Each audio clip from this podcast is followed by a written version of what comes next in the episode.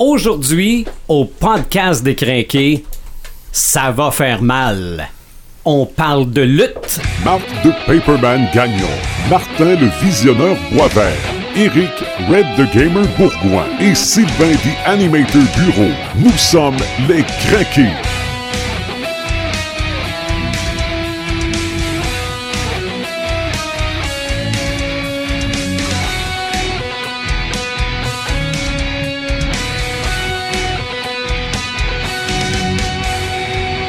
Oh, fait chaud dans le studio aujourd'hui. Oui, un hein? gros, gros, gros podcast où on va parler de lutte, où on va parler de Geek Expo également, un gros événement qui s'en vient à Rivière-du-Loup. Je m'appelle Sylvain The Animator Bureau avec Marc de Paperman Gagnon, salut. Salut! Avec Martin le visionneur Boisvert avec son petit teint de Punta Cana. Salut! Salut, hey, ça, Ça fait du bien. Ça fait, ça fait du bien les vacances. Oui, ça fait du bien, là. Et. Eric, Red the Gamer Bourgoin, Salut Diane. Re-bienvenue dans le studio parce qu'évidemment, euh, il y a euh, la semaine passée, c'était avec Sébastien qu'on faisait un podcast sur Alien. Euh, ça a été, euh, ça a été bien, bien le fun. J'ai eu de la misère à m'en remettre. Ouais? Ouais, Sylvain fait une belle job. C'est- Sébastien. Euh, Sylvain, ouais, Sébastien fait une belle job. Non, non, moi, j'essaye tout le temps Sylvain faire une bon. Aujourd'hui, on- l'a dit dans notre pré-show sur Facebook, mais je le mentionne pour les gens qui vont nous écouter en différé, c'est que aujourd'hui, c'est enregistré le vendredi 19 mai 2017 et le vendredi 20 mai 2016, on a fait le podcast numéro 1. Yeah. Donc, ça fait, euh, fait un an, ça fait 52 semaines bien pile qu'on fait des podcasts, puis euh, je pense qu'on a bien du fun. Oui. Ouais. Ben, ben, ben, de plus en plus de monde nous Yes. suit. C'est ça. Ben Merci, oui. merci beaucoup Ben tout oui. le monde. Merci Ben beaucoup oui. les crinqués. On avait commencé ça avec, on- on- avec force quand même, avec Civil War. Avec non? Civil War, c'était c'était quand même un gros, un gros morceau. Un gros morceau. Puis on s'est amélioré là. Bah, euh, en tout cas, on essaye. Ben, en tout cas, le son, Ouais. il le son s'est amélioré, Dieu. Techniquement, on s'est amélioré pas C'est un mot Mais de euh, Ouais. faut dire un gros merci à Marc parce que c'est lui qui, qui a parti cette idée-là. Et euh, il Ben, il y avait- Ben, je sais pas, là. Il y avait la page Facebook des crinqués de super-héros aussi. Ouais, ouais, je sais. Ça prenait d'autres crinqués pour s'allier à ça, puis Mais pour c'est quand même en ce projet-là. C'est quand même Marc qui Ouais, parti ce projet-là. Il a eu l'idée. Mais puis ça a seul, fait son bout de chemin. c'est plate en maudit. hein. Ben, Tu sais, quand tu parles tout seul dans un micro, là, C'est ordinaire. c'est ordinaire. C'est- T'as pas une c'est- dessus? On finit par s'habituer. Ah, Il y en a qui font même le job de ça. C'est ça, oui, oui. Ouais, mais tu sais, je, voulais pas devenir un genre de- de- d'animateur de, nuit qui parle tout seul, là. OK. non. Vraiment, là. Jacques Fabry. Oui. Fait qu'on on fait, on, fait ça, on fait ça en gang de soir. Yes! Simon, Simon, il a voulu faire ça. Aujourd'hui, on parle de lutte, OK? Pas la lutte gréco-romaine, là. Non, non, on parle de lutte. Puis, depuis qu'on fait des podcasts, on a souvent essayé de comprendre un peu le super-héros, de comprendre le super-vilain. On a parlé de vilain, on a parlé de, de, de, de cowboy, on a parlé de soldats, puis on trouvait des éléments là-dedans. Mais quand on imagine le, le vilain qui s'empare de tous les écrans de la ville, puis qui dit Amenez-moi là votre champion, je vais l'affronter, s'il ne veut pas, je vais brûler sa famille. Ça vient de la lutte, ça. C'est clair. Ah, C'est- ouais. Ça ou euh, samedi soir au centre Paul Sauvé, il va avoir du sang, amène ta famille. C'était ça pareil. Mais c'est ça, puis même le, le masque de Spider-Man, c'est- un masque de, de lutteur mexicain, ça. Ah ouais. Ben, il a La fait de la lutte. c'est ça. Mhm, Ouais. Exactement. Donc aujourd'hui, on va parler de lutte. Puis on a un invité crinqué qui connaît ça, la lutte. Et notre invité, on l'appelle monsieur. Et je vais vous expliquer pourquoi. La première des raisons, c'est que quand un mononcle comme nous autres arrive devant lui, puis qu'on sait que son surnom c'est The Big, euh, Big Black Machine, on dit bonjour monsieur. OK? Ouais. Bon, la, la deuxième raison, c'est que il travaille à l'école secondaire de Rivière-du-Loup. Puis à l'école secondaire, toutes les filles s'appellent Madame, puis tous les gars s'appellent Monsieur. Donc lui aussi s'appelle Monsieur par le fait même. Et en plus, Monsieur mérite le titre de personnalité de l'année Oui. lors du dernier gala Bravo. de la jeune chambre de Rivière-du-Loup. Ben oui. Bravo. Donc ça, ça impose le respect. Monsieur Simon Fournier, salut. Merci, bonjour tout le monde. Comment Merci. ça va? Ça va super bien. Oui, on Ben se prépare pour un gros gala de lutte. Hey, écoute, on se prépare depuis longtemps, mais on va arriver prêt, puis euh, on se prépare. en- Amenez-en des mononcles puis des Mhm. matantes, on va les en recevoir. C'est ça. Moi, la, la Il va y première. avoir du sang. non, malheureusement, c'est un show familial, donc. euh, Ah, mais c'est pas grave, ça, ça change, ça change rien. OK. Moi, la, la première question qui me vient en tête, c'est pourquoi la lutte? Comment on arrive un jour à dire euh, Ah, ben, je vais devenir lutteur, moi? Moi, je pense que c'est l'héritage québécois. Euh, euh, moi, quand je fais la, la tournée des gens là, pour nous appuyer dans le gala, euh, je parle toujours de l'héritage québécois. On se rappelle de Maurice Richard, ben, Oui. nos grands-mères, nos grands-pères se rappellent de Yvon Robert. Oui. Puis il y avait la même... euh, la, la place de la lutte était égale avec le Oui, hockey. oui, je pense... J'étais pas là.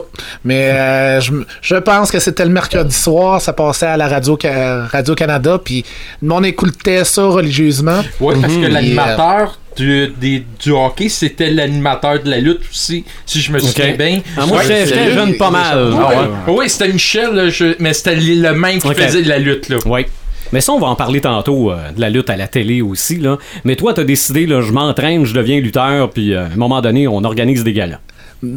Ça, ça, ça, ça- c'est, décidé sur le tard. C'est sûr que euh, si on en regarde ceux qui sont professionnels, je prends exemple Kevin Owens, il Mhm. a décidé à 13 ans de lâcher le hockey. Moi, j'ai joué du hockey ici pour le Bleueur de Rivière-du-Loup, puis je me suis rendu jusqu'à senior, puis euh, j'ai joué au football, j'ai eu d'autres intérêts, puis c'est vers 26 ans que j'ai dit « Hey, euh, mon rêve de lutteur, là, il est pas éteint, là. je veux lutter un jour. » Fait qu'avec Jimmy Lévesque, euh, c'est ça, avec Jimmy Lévesque, on a décidé d'organiser un gala de lutte, puis on en faisait un petit peu dans un sous-sol comme n'importe quel jeune euh, fêlé, on pourrait dire, là, mais euh, on, on en faisait de même, mais euh, pas officiellement. Mais Kevin Owens, lui, il a commencé à 13 ans à faire de la lutte. Euh, il est lâché. Moi, ça a venu un petit peu plus tard. Mais l'intérêt, le désir a toujours, euh, m'a toujours habité. veux, veux Ok. pas, là. Fait que, comme je dis, c'est un petit peu l'histoire du Québec, la lutte. Elle, elle Ben avait oui. sa place. Moi, c'est mes mononcles, mais ma, ma grand-mère qui m'en parlait de la lutte, que c'était vrai. Fait que moi, j'ai commencé déjà avec l'histoire que c'était vrai, la lutte. Ouais. Puis c'est toujours vrai, la lutte. Ben, Fait moi, que, pour, ma grand-mère, c'était vrai. ça fait mal, Ouais. croyez-moi, comme disait Édouard Carpentier. Oui, hein. Exactement, oui. Ah, y le monde se dépêchait de finir de, de, de se déniaiser de revenir de, l'église le Exactement. dimanche matin pour aller. Exactement. Ah oui. La messe devait finir pour 11 heures, sinon ça partait avant la fin de la Puis messe. pour vrai, là, le curé s'organisait pour finir ça avant parce que. Lui-même, lui-même, Ah non, non, il n'y avait pas le choix. Puis je veux dire, tu sais, tu parlais euh, tantôt, Simon, de, de, de la culture québécoise. Je pense que ça, c'est ancré dans Mhm. vraiment beaucoup de crinqués. Euh, que les crinqués étaient déjà euh, plus vieux un peu dans ce temps-là ou qui étaient vraiment ticus. Je pense qu'on a tous vécu ça, là. Ah, ben oui, ben oui. Non, c'est clair, là. La, la lutte, c'est geek. Ça, C'est- sûr. clair, C'est sûr, Il sûr, sûr. il y avait des rivalités aussi qui se faisaient. Là. Ben En- oui, ben lutteurs, oui, là, ben oui. c'était Hey, intense. Là. On venait-tu assez en sacrement quand on voyait qu'un bon virait du côté des méchants ou vice-versa, C'était que... une trahison. Hey, non, totale. Oh non, ça Total. faisait on mal. dormait pas de la semaine, puis Ah, on ouais. lui, là. le dimanche prochain, il va se faire casser en deux. Mais c'était une thérapie pour plusieurs des gens aussi. Euh, tu sais, Ah on oui. regarde. Un là, les, défoulement. les gens travaillaient fort à l'époque. On travaille encore fort aujourd'hui, mais à l'époque, les gens travaillaient fort. Puis c'était un moment de se défouler gratuitement d'une certaine manière, Ben oui. à détester une chose, puis avoir la liberté de le faire. Puis c'est ça qui était intéressant aussi En là, pour communauté, certains. là. tout le monde ensemble, on le détestait. Pareil, tout le monde égal. Et voilà. Mhm. Puis Ouais. on dirait que c'était le seul endroit alentour du Rhin où on pouvait dire des jurons. On se gros, Non, mais on, on en disait gros, des jurons Ah alentour. Ça là, faisait sortir le méchant. Ben oui, c'est Ouais. c'est ça, là. Puis, on, on- puis les lutteurs, plus on les insultait, plus ils aimaient ça. Ben, Ben, oui, voilà. ils, sont, Ils- sont là pour ça. Ben oui. C'est ça, c'est- pour ça que moi, euh, quand j'allais voir la lutte, je me gênais pas pour euh, envoyer promener là, dans, dans les mots polis un petit peu. Là. Dans les mots polis? Dans les mots Oh. polis, mais je dirais pas ce que, ce que je Ok, disais pendant... t'es envoyais pas promener poliment, t'es envoyais promener grassement. mais, mais, mais pour rester poli au micro, t'es Voilà. envoyais promener poliment. Et Ah. voilà, t'as tout Ah. compris. Ah, c'est bon. Mais tu sais, l'intérêt de la lutte là, se fait aussi avec le parallèle. Moi, euh, je suis né dans les années 80, puis Batman, Superman, euh, les super-héros, c'était comme la continuité, mais des personnages réels, euh, les lutteurs. Fait que Moi, là, euh, surtout l'époque des années 80, la lutte, Hulk Hogan, il misait beaucoup sur euh, Ouais. le super-héros versus le super-vilain, puis il s'inspirait euh, des, des bandes dessinées, DC Comics, puis euh, Marvel. Fait il amenait ça, cet univers-là dans le sport, Ouais. dans leurs personnages, dans le théâtre, tout ça. Donc, moi, j'ai- c'est sûr que j'ai accroché là-dessus parce que je, je m'intéressais déjà très jeune à Batman. Moi, je, je le dis, Batman, c'est le mien. Là, que- OK. Euh, Puis- Marc aussi. Fait que c'est ça, fait que j'ai grandi avec ça, mais en voyant, tu sais, euh, du sport, j'aime le sport, euh, puis le côté théâtral un peu, ben là, j'ai dit, là, oublie ça, là, c'est un match parfait un peu, là, pour Ouais. moi, là, fait que- Même, euh, même les costumes de lutteurs, c'est souvent inspiré des costumes de super-héros. Aussi, Moi, je me souviens, il y avait il y a un lutteur, euh, c'était Hurricane qui s'appelait, là. Ouais. Il faisait un super-héros Oui, carrément, là. Il faisait un genre de Green Lantern, là, mais il était en vert comme Green, mais Ouais, il faisait un super-héros. Voilà. Tu te souviens de Mhm. ça? Oui, oui. Bon, souvent, c'était inspiré de ça. Ou le patriote euh, qui est personnalisé. Oui. Le patriote américain, là. C'est ça.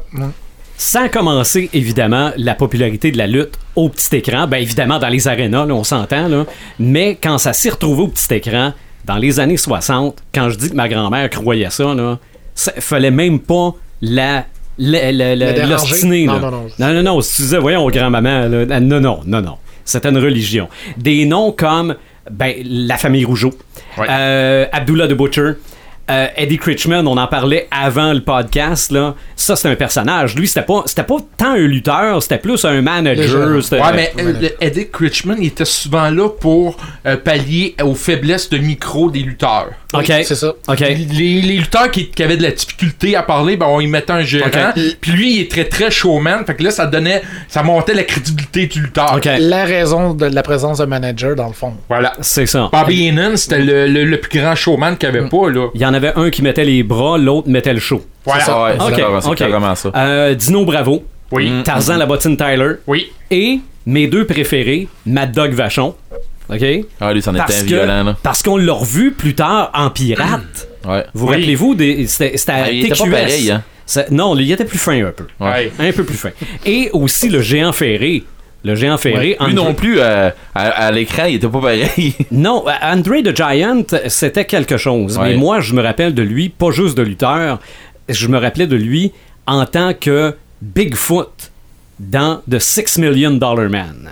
Dans l'homme bionique, il y avait un Sasquatch, un Bigfoot, et c'était André the Giant qui était dans le costume en fourrure. Là. J'étais tellement impressionné par ce personnage-là. Parce qu'il était grand. Ben évidemment, à côté d'eux autres, il n'y avait pas. euh, dire, même même euh, euh, dans la guerre des étoiles, Chewbacca était pas grand comme André the Giant. Là. Fait que c'était c'était un grand, là. monstre. Un monstre. Ah ouais. Il y a un documentaire. Le fun pour la lutte au Québec dans les années 60, c'est l'ONF qui a ça. Et on peut le visionner sur son site. Ça s'appelle tout simplement La lutte. euh, documentaire euh, qui euh, relate ces belles années-là. Au forum? Entre autres, entre autres, mais les lutteurs, ben encore aujourd'hui, se promenaient quand même. Il y avait, il y avait des spectacles qui se donnaient dans, dans les arénas de village et c'était plein à craquer là. Mais là arrive peut-être, on, je pourrais dire de la lutte, un- pas plus euh, avec plus de moyens peut-être là. Parce que là, la, la lutte québécoise, oui, c'était c'était correct, mais arrive la lutte américaine, arrive la WWF, ça s'appelait comme ça dans le temps, aujourd'hui c'est la WWE, et il y a eu un espèce de gros événement qui impliquait aussi la WCW, ça s'est appelé le Monday Night War. Parce que les deux ligues, si je peux appeler ça comme ça, avaient décidé de mettre leur show le lundi soir. Ben, il y en avait un qui était déjà le lundi, puis l'autre s'est dit, m'a faire pareil. OK? Ça a été de la lutte de code d'écoute. Voilà, Pendant 5 ans. ah non, non, ça a été l'enfer. D'un côté, on avait la WWF avec euh, gérée par Vince McMahon. Et de l'autre côté, la WCW, c'était Ted Turner qui l'avait. Oui. Mais le gérant, c'était plutôt Eric Bischoff. Yes. Donc, c'était, c'était pour l'autre ligue, c'était l'homme à abattre. Là. Mais c'est que tu avais d'un côté, ce que toi, Simon, t'aimais bien, les personnages, Oui. les, les, les, les, les- appelons bah, les clowns. Pas vraiment des clowns, là, mais eux autres, il y avait- il y avait tout un personnage. Ouais. Tandis que la WCW, là, c'était plus hard un peu, c'était plus extrême. Euh, les filles aussi un peu plus un peu plus sexy, c'était moins familial un peu la WCW, ce qui fait que il y a des gens qui ont commencé à regarder l'autre ligue. Est-ce que tu sais pourquoi Sylvain a commencé à regarder euh, la WCW? C'est à cause qu'il y a eu deux lutteurs qui étaient dans la WWE qui ont traversé l'autre côté. Des C'est une transfuges. guerre de, de, de salaire. C'est ça, Parce une guerre de l'argent à faire l'autre côté. Et là, c'était Scott Hall et Kevin, Kevin Nash. Nash. Euh, on connaît tout Kevin Nash dans les films de Punisher. Et ces deux-là, évidemment, ils n'avaient pas le droit de se faire appeler par leur personnage. Ils n'avaient pas le droit de mentionner WWF. Sauf qu'ils arrivaient tout le temps par la foule. Et là, ça a commencé à tirer l'attention des autres réseaux ouais. vers eux autres. Parce que c'était nouveau, c'était une nouvelle façon de faire ouais, ça. On les appelait les NWO et il arrive ce qui a vraiment déclenché tout, c'est que Hulk Hogan s'est reviré de bord contre la WCW pour s'associer avec ces deux gars-là. C'est ça, que lui, de- c'est un ancien. Il est devenu Et- Hollywood Hogan. Hollywood Hogan. Et là, je me souviens, ce soir-là, il y avait de la bouteille qui s'était lancée Ah, sur le ring. Mais ça avait changé la lutte à ce moment-là Oui, parce oui. que c'était des euh, comment dire des galas qui étaient rodés euh, au corps de tour Oui. puis qui se passaient sans fracas puis là Ben, c'était un bon contre un nouveau. c'était comme euh, il y avait quelque chose que je pense que les deux fédérations n'étaient pas capables de contrôler la réaction de la foule C'est ça. la foule mais c'était provoqué aussi en choquant tu vois l'icône des années euh, 80, 80. qui a fait connaître la, la- une fédération qui s'y se revire devient méchant dans l'autre Ah ouais. Euh, non non ça, ça- Et là, c'est là, là qu'on a vu la montée de la WCW et la descente de Ouais. WWF jusqu'à ce que les ben, jusqu'à ce que The Rock, Undertaker, Triple H, euh, Steve Austin. Steve surtout Steve Austin qui a pris une rivalité contre euh, Vince McMahon. Écoute, le lutteur qui se bat puis qui confronte le, le, le, boss. le- le boss, le Big Boss, ça attirait les- le monde là. Fait que c'est comme ça qu'ils ont été cherchés Ouais. tranquillement. le- mais ça a été une guerre qui a duré 5 ans là. Mais ça a été marquant pour le monde de la lutte. Oui, ça a été marquant. Puis en plus, TSN présentait Raw WWF. As-tu et remarqué, RDS, que, as-tu remarqué que euh, Raw, puis l'autre euh, Monday Night War, il y avait Monday Night Raw et War. et les Non, c'était Monday Night. c'est ça. C'était Monday. Night Raw. Night pour Raw, c'est Monday ça. Night Raw pour C'est ça. Raw. Puis c'était Monday Night Nitro pour C'était euh. Nitro, c'est ça. C'est ça, Il y avait des Wars, puis regarde, ça mêlait tout le monde. Ah. T'avais Night Raw puis Night Raw. Ouais. Ah ouais, c'est ça. Mais ça, ça a été vraiment. C'est quoi je disais donc, Eric Je me souviens puis tu me coupé là.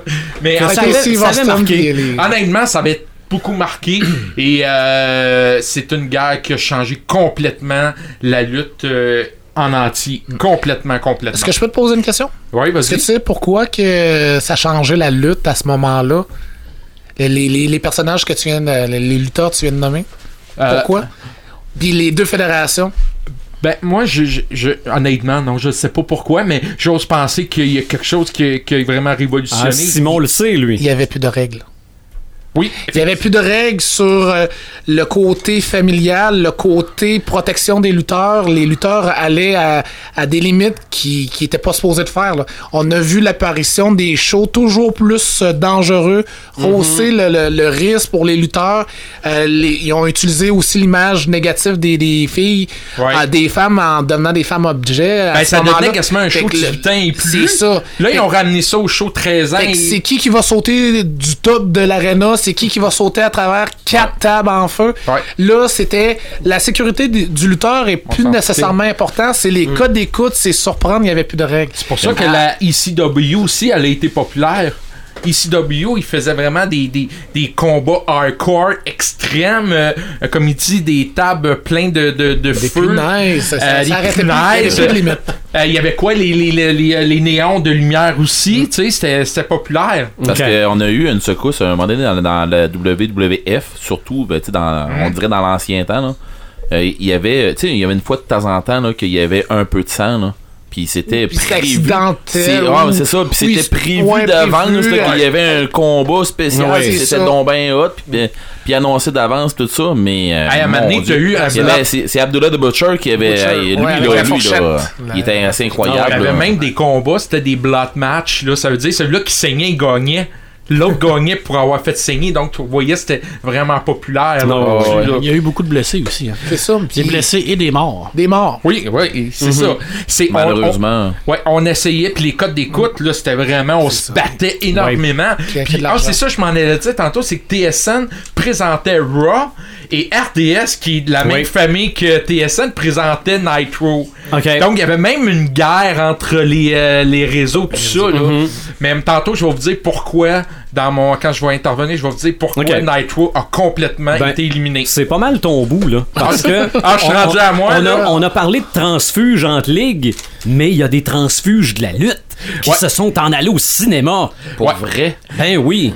De près ou de loin, j'ai noté à peu près 249 films qui ont un lien avec la lutte ou des lutteurs en comédien. Garde-en une coupe. C'est ça. Évidemment, je ne les nommerai pas. Garde les meilleurs. Ouais, c'est ben, en fait, en fait, je vais commencer tout de La suite. est Est-ce courte. est-ce que vous vous souvenez de Thunder Lips? Vous- Oui, sûrement. Ben, ben, le nom me dit quelque chose. Ben oui, Rocky 3.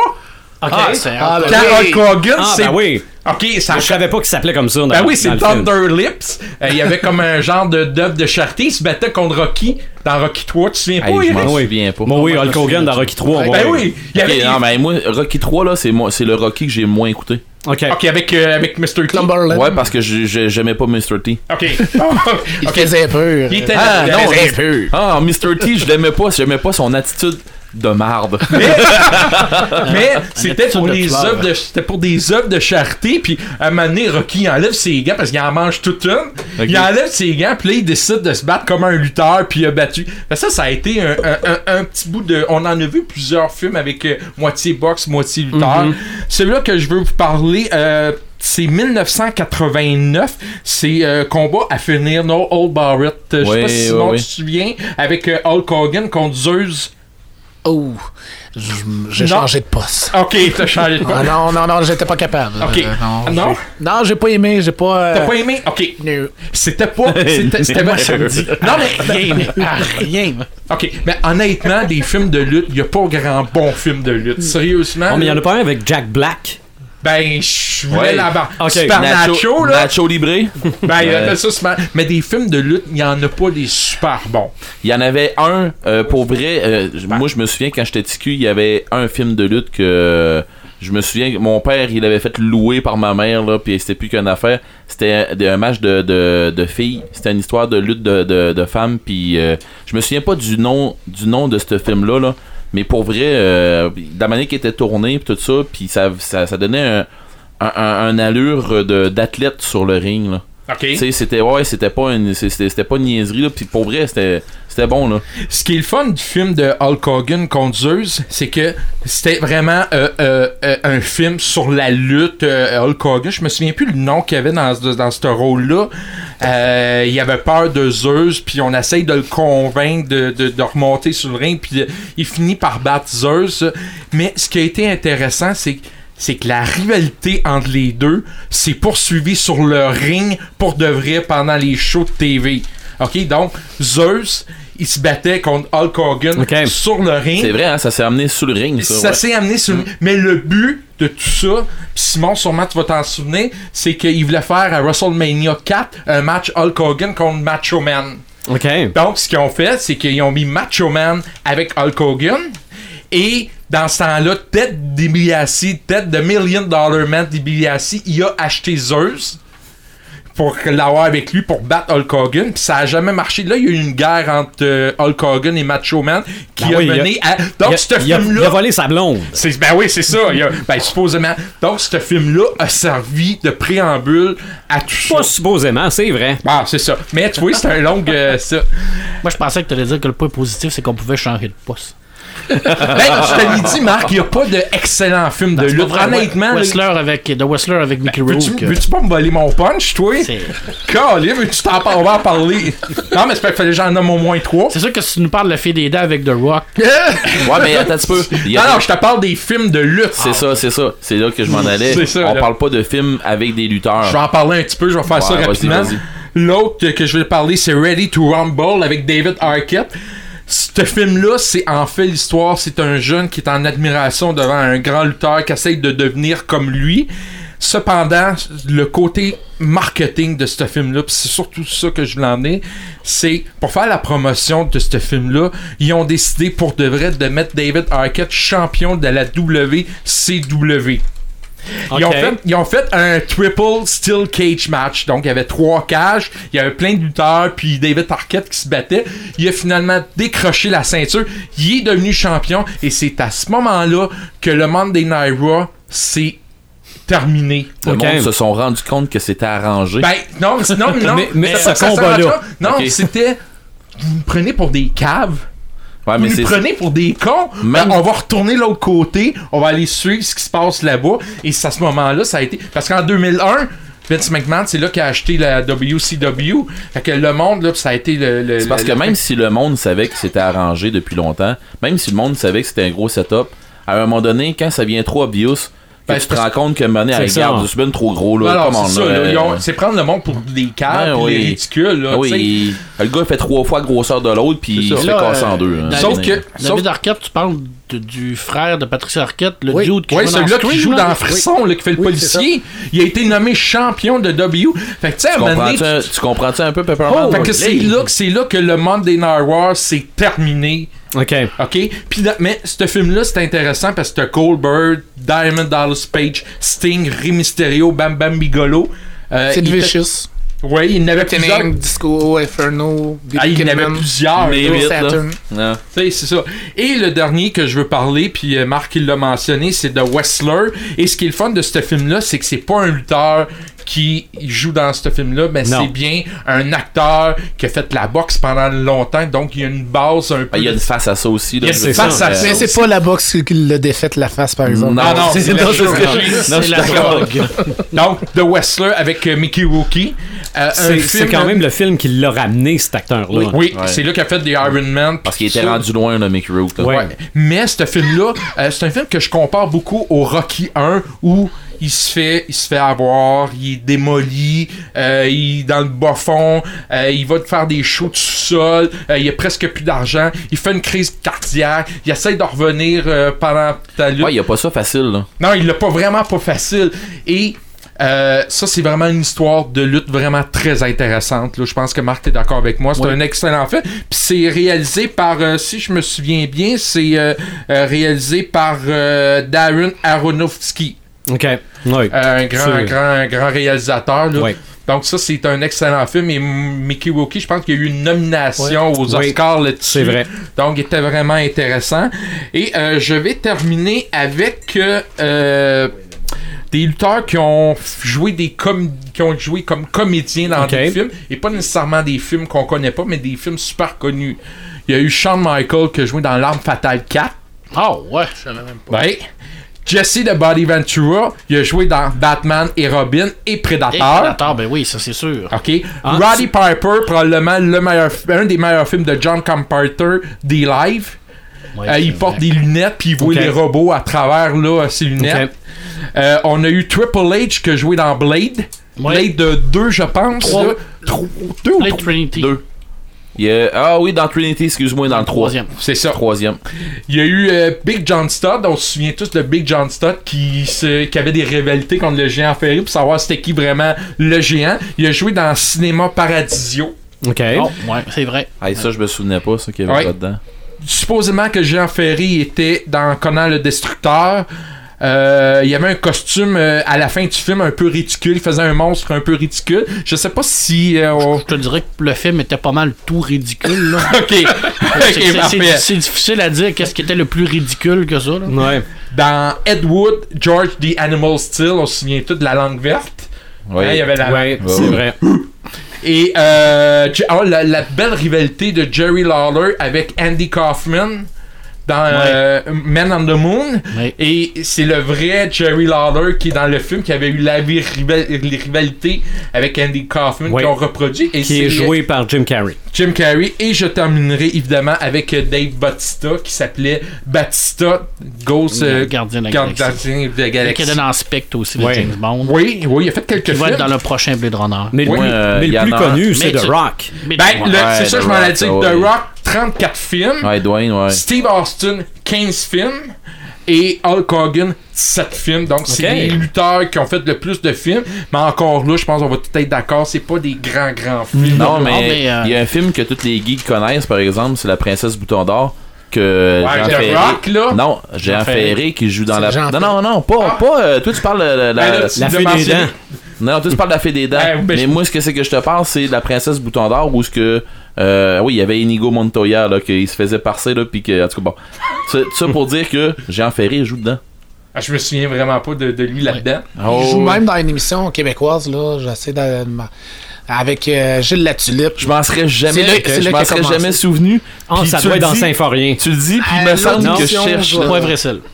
Il était pas dans 6 Million Dollar Man Ouais, ben c'est ça, qui, a, qui a fait le. le, le, le- le- Il a fait le Sasquatch, c'est ce ça, le. Bigfoot. Ok. Ouais, ouais. Ouais. Mais euh, c'est vraiment sa grandeur qui a donné Ben une oui. renommée. Là. Et euh, petite anecdote, euh, le géant Ferry, Hulk Hogan, c'est le seul officiellement, parce qu'on a le sur vidéo, qui a body slammé, si je peux dire, le géant Ferry à WrestleMania 3. Ouais, puis avait-tu l'air d'avoir mal dans le dos après? Il y avait-tu l'air d'avoir mal dans le dos? Et c'est le. Un, premièrement, c'est un des WrestleMania que tout le monde devrait voir parce qu'il y avait une carte exceptionnelle.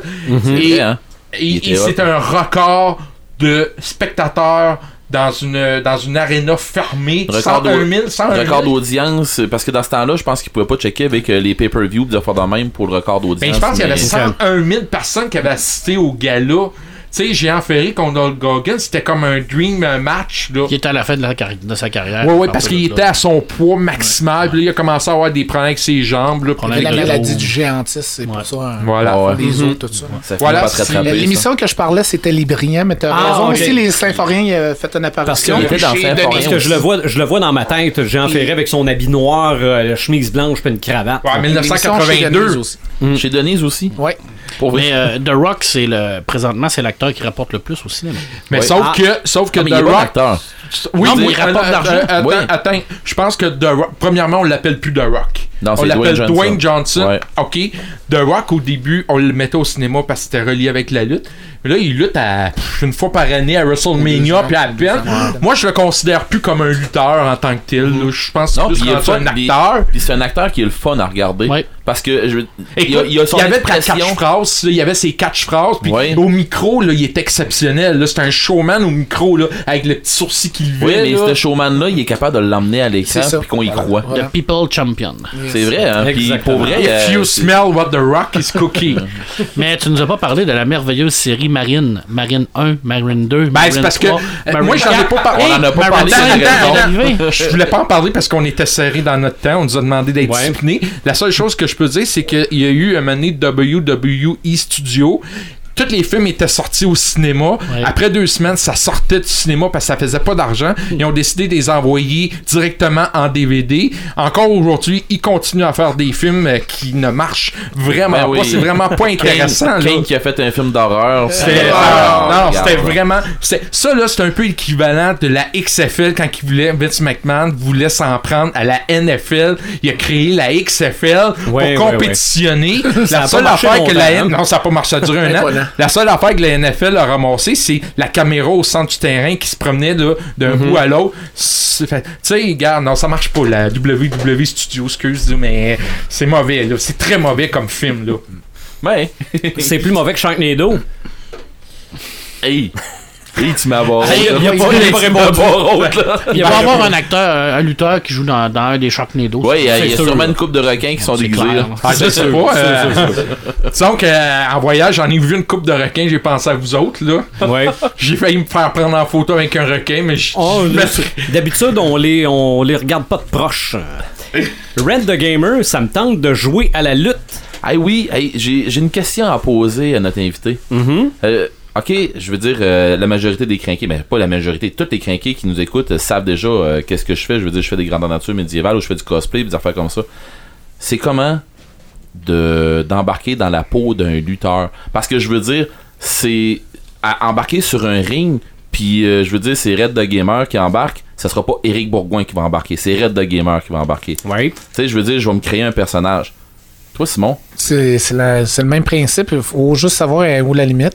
Puis moi, je pense, en tout cas, moi, ce que j'ai établi, c'est que la limite commence quand je passe le rideau, puis quand je ressors du rideau. Fait quand je rentre dans la salle, Quand tu changes, que la- t'enlèves ton vêtement civil, puis tu... De- Quand je suis en train de m'habiller, tu sais, je, je- commence à rentrer dans.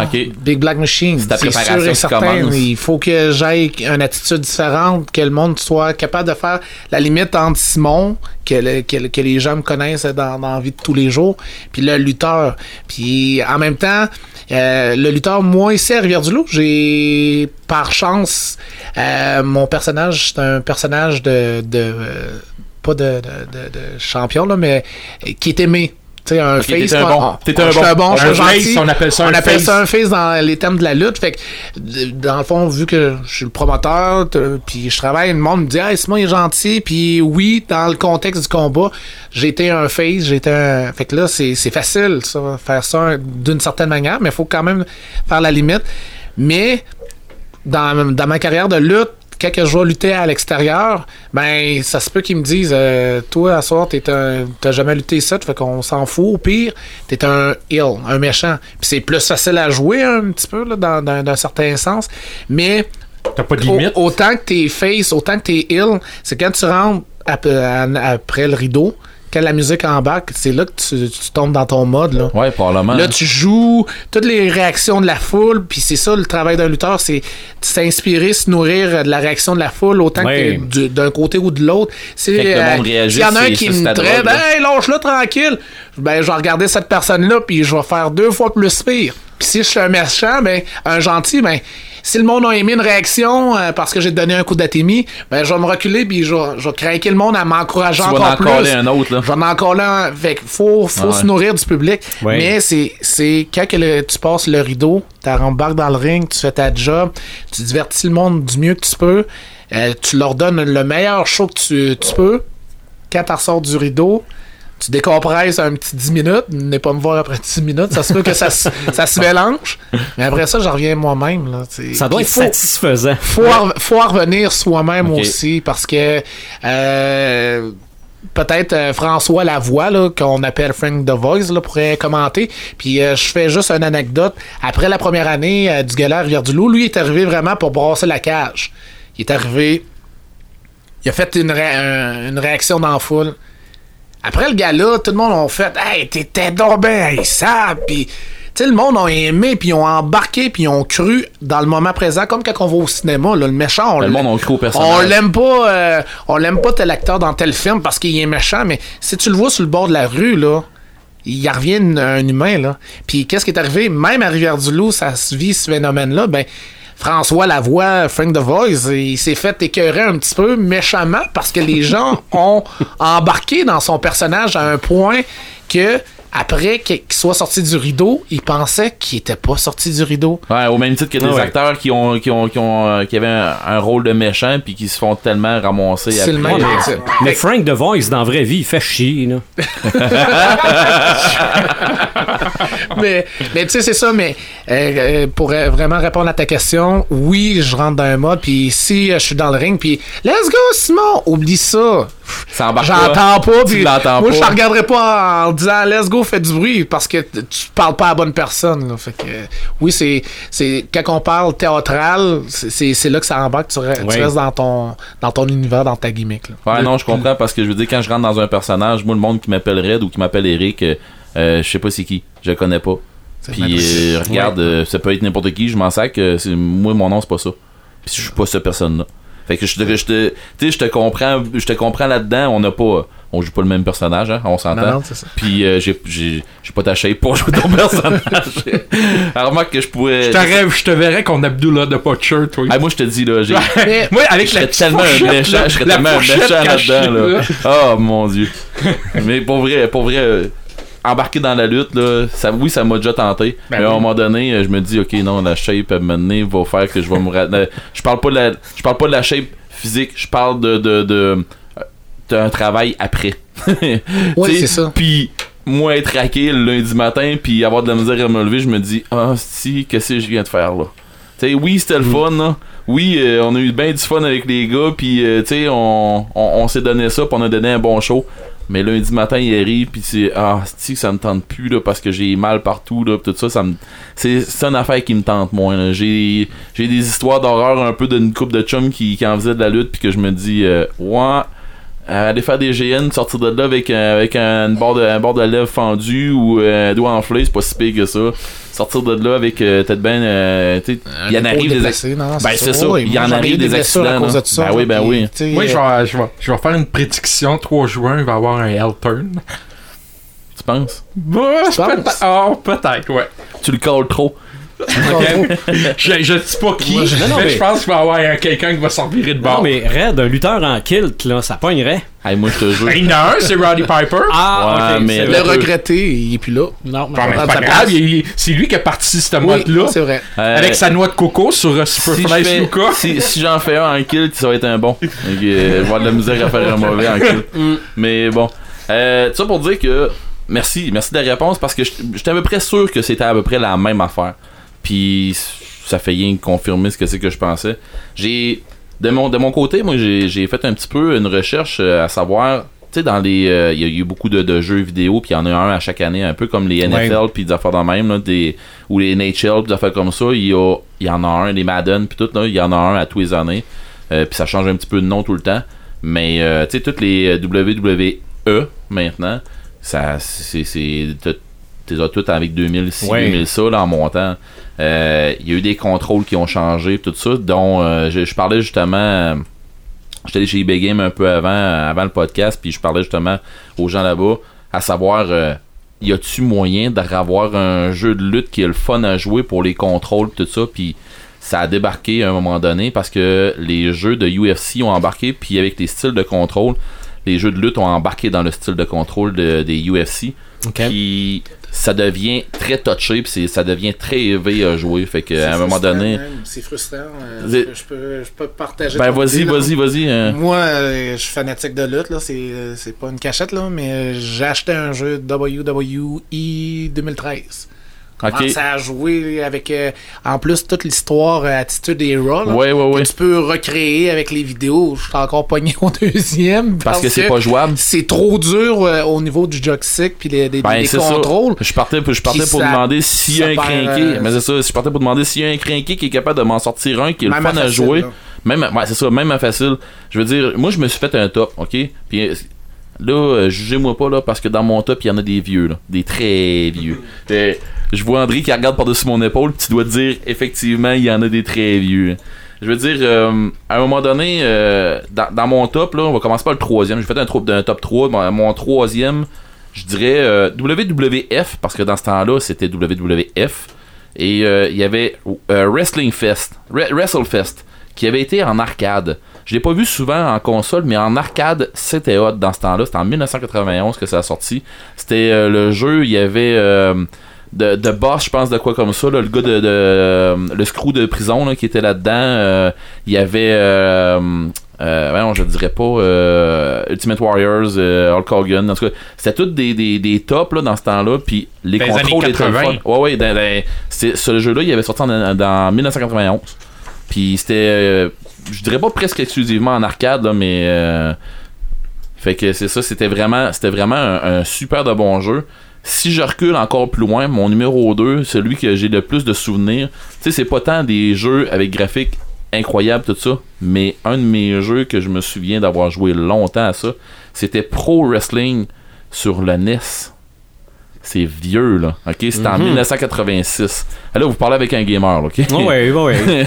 un vieux gamer. Un vieux gamer, ok? Je veux dire, euh, je me souviens de plein de jeux, là. J'ai déjà joué avec un VIC-20, là, avec des cassettes audio qu'on Un vieux gamer. Un vieux gamer, ok? Mais j'ai joué très longtemps. Les moves là-dessus, c'était pas incroyable, tout ça. Euh, tu sais, c'était c'était un vieux jeu de NES, tout ça. Sinon, si on revient avec mon meilleur jeu, que celui que j'ai trippé le plus, celui à laquelle j'ai joué vraiment longtemps, puis je m'étais même fait un personnage. euh, on avait copié un personnage de, Sin City, Marv, de Sin City. Je m'étais fait un Giant avec ça, puis c'était une tuasse, ce gars-là. Euh, regarde, c'était le, le jeu, j'avais vraiment trippé. C'était SmackDown vs Raw 2007. Et depuis ce temps-là, j'ai jamais repogné un jeu de lutte qui m'a fait triper autant que celui-là parce que des, des contrôles ont changé. Je sais pas si les contrôles ont changé après à, à partir de quelle année. Peut-être qu'il y a des crinqués qui sont capables de me répondre à ça, puis je pense qu'on va faire plusieurs heureux si on répond à ça.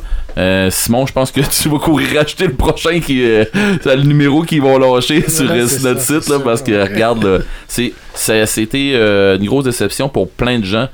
Il y a du monde qui, qui aime ça là. Je veux dire, euh, je connais quelqu'un moi qui, avec qui je travaille qui qui tripe sur le 2015 là, puis euh, 2014-2015, puis lui il aime ça, c'était ce style de contrôle là parce que justement ça devient plus compétitif tout ça, puis il y en a qui y en a qui tripent. Mais euh, je pense qu'ils ont perdu beaucoup de gens en enlevant la facilité du jouer à ce jeu ouais. Tu sais, puis je veux dire pour tenir un gamer là, faut que t'amènes ou du graphique ou du plaisir. Puis si t'as les deux là, t'appelles ça Destiny. Mais non, c'est pas ça. Ah bon. Non, si t'as les deux, si t'as les deux, si t'as la, si t'as fait la facilité de jouer, euh, des, des contrôles qui sont instinctifs, puis t'as une, ben, de quoi de bon, ben tu vas avoir un, tu vas avoir un succès dans les mains, puis là, ben ils sont en train de se péter la gueule un peu, tac à Ok. moi. Euh, sinon, ça, prend, ça prend une arène de lutte dans Destiny. pas obligé. OK. Non, mais ça, on a du PVP. Euh, ceci dit, j'étais allé aussi euh, voir un petit peu sur le web. C'est sûr que je voulais aller voir un petit peu pour euh, les figurines, des affaires comme ça. Mais euh, avant d'aller voir les figurines, j'ai tombé un peu sur du stock de, de lutteurs. Du stock qui était porté de lutteurs. Tes costumes? Ouais, Ah ouais? les, euh, rien que pour donner une idée, là. Les masques, Les- surtout? Ouais, non, non. Même pas? Ce qui c'est qui sortait le plus cher, là? Les bottes? Les bottes de Hulk Hogan. Les. euh, Jaune les- et jaune, là? les jaunes, là, les bottes euh, Hulkster de 1980 qui ont été portées, 16 318 Aïe, hein? piastres. J'espère que ça y faisait. Le shipping est à 100 piastres, c'est un aubaine. Oui, pas cher. À ce prix-là, ils viennent t'apporter en limousine. Hey non, mais ça n'a pas de bon sens. Euh, le, le- un shirt, tu sais, un, un, gilet de Hulk Hogan au WrestleMania 18 qui a, qui a déchiré en deux, bien entendu. C'est à Toronto, ça. Bon, regarde, tu vois. Euh, contre qui qui se battait? The Rock. Bon, ok. Il faisait Hollywood Hogan.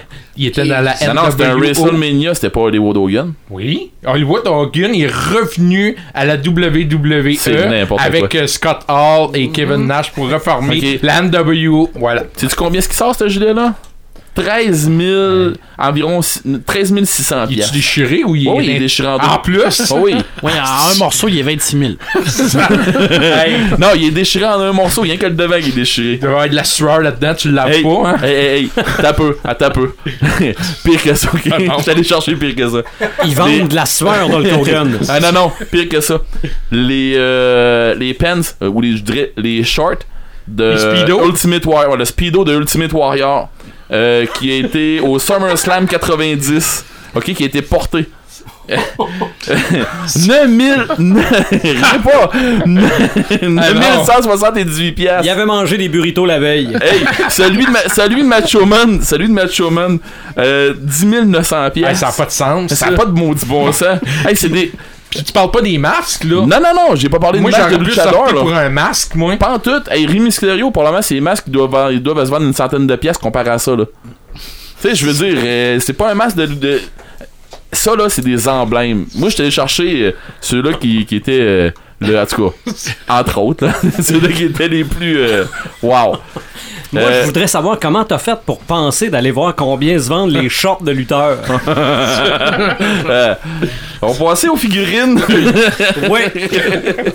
ok, les figurines, j'ai euh, j'ai vu, euh, il appelle ça un Poppy Wrestling Figure de Hulk Hogan 1981, euh, près de 5000 pièces. Il est 4000, 4000, euh, 4960, euh, 4960 pièces. C'est euh, c'est assez cher. Honnêtement, tu C'est une encore- figurine, ouais, mais t'es encore emballé. Là. Ouais, mais à- à- cette année-là, euh, Rocky 3 était sorti? Je le sais pas. Je sais pas si ça a rapport avec ce film-là. C'est en 1900. C'est euh, 1981. Ouais, bon, Ouais, Rocky non, 3, Rocky. ouais, peut-être. Pas, pas sûr, moi. Mais je veux dire, euh, en 81, euh, il n'y a Ouais. même pas de jeu Rocky de lutte 3, c'est en quelle hot, année? là, qui avait sorti dans ce temps-là. Fait que. euh, mais ça, mais 82 Rocky Ah. 3, ben, Ah. c'est peut-être pour ça que euh, Peut-être. il vaut, euh, il vaut quelques piastres. Mais euh, écoute, euh, cette figurine-là, il y en a encore un autre, mais euh, c'est une figurine, c'est un, pro- un prototype de Hulk Hogan qui ça vaut une beurrée. Mais euh, elle a l'air trop maganée, elle a l'air trop. euh, la peinture scrap tout Ouais. ça, elle a l'air trop rubber. pour dire que c'est vraiment ça. Peut-être que c'en est une authentique, mais euh, moi j'ai J'ai pas connu capoté, les, les figurines de, de lutteurs élastiques où tu pouvais Oui, étirer oui, le bras. oui, puis je pensais- Puis il y avait tout le temps, euh, ils fournissaient un, un ring avec ça, je pense. Tu pouvais étirer le, les bras au Mais maximum. honnêtement, je pensais de tomber justement sur une collection de ça qui valait une fortune et non. Fait que si vous en avez, euh, ça vaut ça pas. vaut rien. Non. Mais moi, c'est le gros souvenir parce que t'étirais le bras, tu lâchais le bras, l'autre mangeait un coup. Là. Ben oui, ben oui. Le but c'était pas de se faire ça en pleine face avec ça. Là. Ils ont sorti aussi un super beau jeu de cartes euh, WWF à l'époque, là, où ce qu'on pouvait jouer là, à un contre un, là, dans le style Ok. Magic un peu. C'était vraiment super bien fait. Un ouais. board game? Oui, Non, de j'ai. cartes. Ah, J'ai- ouais, ouais. cartes. J'ai encore deux decks de ça d'ailleurs. Ouais. Je vais, je vais l'amener pendant le Geek Expo. Ok. Mais euh, dans le fond, euh, ma recherche euh, s'est limitée à ça parce que je m'étais Mhm. dit quelque part, euh, Manu, il faut concire le sujet. Oui, Puis, oui, oui. euh, je veux dire, je pensais justement, euh, comme le visionnaire disait tantôt, je pensais tomber sur justement une collection de, de, de figurines élastiques, là, parce que c'est ces figurines-là qui avaient marché beaucoup. puis Ben, tout ça. euh, moi, je me Maintenant, en passant, maintenant, là, ça marche encore les figurines Oui. de moins au Québec, je dirais que aux US, là. Euh, mais les figurines, euh, je dirais que ça ressemble beaucoup à ce que c'est que nous autres on appelle des hot toys. Euh, Oui, oui, oui. Mais j'en ai, j'en ai vu des belles figurines, tout ça, de lutteurs, pis tout ça, puis sais, il s'en va encore dans les magasins, Ah oui. tout ça. Là. Il y Si a tu veux un John Cena, il y en a. il y en Ah a, oh, Sans compter les chandails. Puis les, Oh, ouais, ça marche encore, pyjamas. ça marche encore beaucoup. Même, euh, le Merc, là, dérivé de ça, là, ça marche vraiment Ce beaucoup. qui là. est intéressant aussi, c'est lors des gros galas qu'on appelle des pay-per-view qu'on présente à la télé. Ceux qui sont sur le parterre, les chaises sont toutes recouvertes du logo de l'événement. Ils peuvent repartir, ils peuvent repartir avec la chaise. Ah ouais? Oui. Ok. Ok. Ça te coûte ch- un billet Ça coûte, coûte- très cher, Oui, oui. mais tu peux repartir avec la chaise où c'est recouvert du logo du gala. Ah. Tu sais, c'est des beaux souvenirs, ça aussi pareil. Ouais, à quand la figurine de Big Black Machine? On sait jamais. Ben moi je vais acheter son speedo par exemple. Ben, moi, je connais Mais moi, du j'ai monde. pas de speedo. je par connais exemple. du Moi, c'est monde, des pas. pantalons. euh, Ah Mais- ben je vais acheter tes verres de contact d'abord. mais je connais du monde qui font de la, la- avant de faire l'imprimante 3D, qui font de la photographie 3D. Justement pour Bicoline, ils font ça nous autres pour nos personnages, pour Ok. euh, nos comptes. Fait que pourquoi pas commencer par ça, puis après ça une imprimante 3D pour avoir ta figurine. Ben oui. Rendu là. Ben oui. Hein? On commercialise ça au Ben de non, chaque mais gala. écoute, euh, je serais pas ton manager là, j'ai- une vie. Hein? Mais Une, une figurine, me semble, c'est moins pire qu'une vieille paire de chats. rendu là, ouais. Comme souvenir, c'est. L'odeur est préférable. Ah, je suis je suis tout à fait d'accord avec toi. C'est sûr. Hey, d'habitude, on commence par Paperman. Hey, checkez bien ça qui s'en vient. On l'arrêtera plus là. On dit que ça. Très souvent, ça part du papier, le matériel source, c'est ça.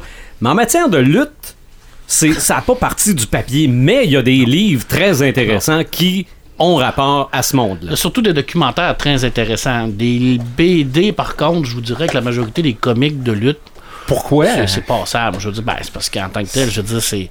Ils vont prendre un personnage, ils vont le mettre dans une situation euh, X, puis ils vont faire en sorte que c'est un peu comme un genre de lutteur super-héros, mais pas de pouvoir. C'est ça, c'est que la Fait lutte, ça se pas, passe dans le euh, ring. Ça se passe dans le ring. Fait que, c'est vraiment, c'est vraiment de la surutilisation, de la surexploitation des, des lutteurs par Ouais. rapport à ça. Par contre, euh, il y en a eu. Puis il y en a encore. D'ailleurs, en 2017, le- la, la WWF a, a signé avec Boom Studio pour faire une nouvelle série de comics. Parce qu'avant, c'était au studio. mon Dieu, je me souviens plus du nom. C'était les studios de. On va vous dire ça tout de suite. C'était les Super Genius Comics dans, à l'époque. Je me souviens pas qu'il y a eu des, des collaborations avec Marvel. Personnellement, je Non, j'essaie de, de- de- de me souvenir de ça dans ma tête. Là. Ok, mais il n'y a Puis, pas le euh, genre euh, Spider-Man contre Hulk Hogan ou. euh, Je suis pas à ma connaissance. Ok. Je pense pas qu'il y a eu. Ben, de- c'était Mohamed Ali contre Superman. Ouais, ça, oui. C'est Ouais, pas mal. ouais, la boxe. La boxe, c'est mais ça, mais de la Il n'y a pas eu réellement de, de trucs. Par contre, il y a eu beaucoup de documentaires. Oui. Parce que la WWF, tu l'as dit tout à l'heure, à- ben, la WWE, excusez, parce que moi, je suis encore un vieux de la vieille. Hein, je suis un vieux. euh, Ben, c'est parce que c'est une fondation d'animaux à. WWF, mais c'est la WWE a sa division de, de films, mais également sa division livres. Ils produisent eux-mêmes les livres. La plupart du temps, c'est des livres, de- des, des documentaires sur l'histoire de la lutte. C'est des volumes qui sont foutrement bien faits. Honnête, là, la C'est majorité... des biographies. Ben, pas des biographies, c'est vraiment sur l'histoire de la lutte, parce que ça a quand même une grosse histoire, la lutte, Ben aux oui. États-Unis. Euh, et puis, euh, ils vont même jouer avec des. les- les- euh, ils vont mélanger ça avec l'histoire de la lutte au Japon aussi, qui est extrêmement populaire, parce qu'on sait que au Japon, c'est populaire, au Mexique aussi. Alors, C'est très vont. acrobatique d'abord en passant. Ouais, ouais, oui, effectivement. Puis ça, on n'en a pas parlé beaucoup, mais la lutte au Québec, lui qui l'a rendu acrobatique, c'est Edouard Carpentier. Oui. Je veux dire, avant lui, c'était rien. Là. Puis je me souviens d'un documentaire qui avait passé au Canal D sur Edouard Carpentier à la fin de sa vie, où ce qui montrait à quel point euh, c'était physique la lutte. Et je vous niaise pas, là, il y avait des chevilles gros, là, comme des billots de bois, là, tellement qu'il était magané parce qu'il avait tellement fait de cascades. Puis ça a été un aussi qui a, qui a- qui a amené tout le côté euh, entraînement. hein. Edouard. Carpentier, il, il se promenait beaucoup, mais il s'entraînait beaucoup. hein. C'est quelqu'un qui a, qui a pris ça ex- excessivement au sérieux. Puis il, y avait, il manquait un petit peu de, de ce sérieux-là dans la lutte au Québec. Je pense qu'un un gros, gros, gros euh, euh, précurseur au niveau de la lutte, c'est Edouard Carpentier. Là. C'est, c'est- il a vraiment été important, puis il a été commentateur. Je connais pas un crinqué qui sait Ah, pas ben c'est non, qui. on Ben non. de- à la semaine prochaine, si C'est Dieu le veut. Je veux voilà. dire, c'est- c'est comme lui. D'ailleurs, euh, le livre que, que, que moi je vous conseille le plus sur le do- documentaire, c'est ça. C'est vraiment la semaine prochaine, si Dieu le veut. C'est un magnifique documentaire qui a été écrit sur l'histoire de la lutte au Québec. Ok. Euh, c'est vraiment super. Ça s'appelle comme ça? Ça s'appelle comme ça, effectivement. Puis c'est quand même assez récent. Là. Ça a sorti en 2013. Fait qu'on parle vraiment d'un truc qui est quand même assez récent. Et puis ça va vraiment nous expliquer la lutte de salon, la lutte de, de- de- d'église, la lutte dans les expos. Encore aujourd'hui, des fois, quand on va à les expositions agricoles, il y a, il y a des, Ah oui. y a des, y a des, des shows de lutte. Et tout ça, moi, moi la lutte, c'est, c'est- c'était la seule fois que je voyais ma grand-mère se fâcher. hein. Je veux dire, c'était, une- c'était une douce comme tout, mais j'écoutais ça à la- dans le temps, c'était à TVA parce que je- et puis euh, je la voyais. elle- Télémétropole. Elle, se levait, puis elle Oui. disait c'est une claque en arrière de la tête à ce maudit-là. Puis moi, écoute, j'étais jeune, puis je voyais ma grand-mère ça, puis je me disais, mon Dieu, grand-maman, comment, qu'est-ce qui se passe? Puis, Elle est possédée. Elle est possédée, mais c'était ça la lutte. Tu l'as dit, c'était un défouloir. C'était Ouais. vraiment une façon de sortir son fou. Puis c'était vraiment comme. On s'identifiait à ces personnes-là. Je veux dire, c'était, c'était ça. Je veux dire, c'était, c'était nos héros, comme les super-héros étaient nos héros. Mais eux, ils avaient l'avantage d'être réels. On les voyait. On... Il est accessible. Il était accessible, Oui, c'est c'est ça. Batman, j'ai pas de chance. Batman, j'ai pas de chance de le rencontrer. Non, mais pour vrai, non, Simon, il a mis le doigt dessus. Ah oui. Il était accessible. Exact. Ouais, que Big Black Machine il est à côté de moi. Non, mais. Donc, il est accessible. Ben, c'est c'est ça, mais je veux dire, puis quand on les suivait à toutes les semaines, comme, on- comme je disais tantôt, puis qu'il arrivait une trahison, comme euh, Visionnaire disait tantôt, hey, là, on en avait-tu pour la semaine à rejaser de ça, dans le cours d'école, Ah, ça nous tout ça, touchait au puis cœur c'était- direct. Ouais. C'était Ouais. direct, hein, pour Ouais. vrai, là. Moi, j'ai entendu plusieurs euh, anecdotes ou de, de commentaires des gens qui me disaient à Rivière-du-Loup Hey, moi, je l'ai vu, j'ai enferré. Il Ouais. sortait du stade de la Cité des Jeunes. Hey, il a eu de la misère à sortir. Ah, ma soeur, elle l'a vu. Lui, il est venu au. C'était pas le Kojak, c'était. Le la- jet. Le jet. La, Hey, la brasserie. le euh, Pilou. le Pilou, c'est ça, tu sais. fait que ça, ça ressort euh, de- des vieux, hein. histoires. Ah. Mais euh, une autre anecdote, mon, mon coach de football, il restait en face de la blonde du frère à Paul Leduc. Ouais. Bon. Les frères fait- le Duc. Les frères Leduc, mais tu sais, dans, dans le sens de dire que les gens, eh, oui, ils luttaient, ils se faisaient haïr, ils passaient à la télé, mais Ouais. il était, quand ils allaient dans des places, il était très accessible aussi aux Ouais, gens. ben, Mais- ouais. mais- mais- il était ouvert au public. Mais moi, j'ai une petite anecdote parce que souvent, les, les lutteurs, ils faisaient leur, euh, leur match au centre Paul Sauvé, puis après, ils allaient en, ré- en région, et l'arbitre se promenait dans la même voiture avec les lutteurs pour Oh, oui, ben oui. Fait que là, c'était comme, Oh, oh, oh, il va te savoir quelque chose, là. Ben, quand on se souvient de la Puis, tragédie, de l'accident qu'il y a eu, euh, c'était pas tout des, des- du monde qui luttait c'est un ensemble. arbitre, c'est un arbitre qui était là-dedans, qui a eu un accident. Ouais. Puis euh, les Québécois ont quand même fait leur marque dans la WWE. Là. Je- à l'époque WWF, quand on parle aux frères Rougeau, là, ça Oui. a été une grosse, grosse équipe. Tino Bravo aussi Dino était Bravo aussi. Hulk Hogan a commencé à Montréal. C'est vrai. Oui. Ok. Ah ouais. Ouais.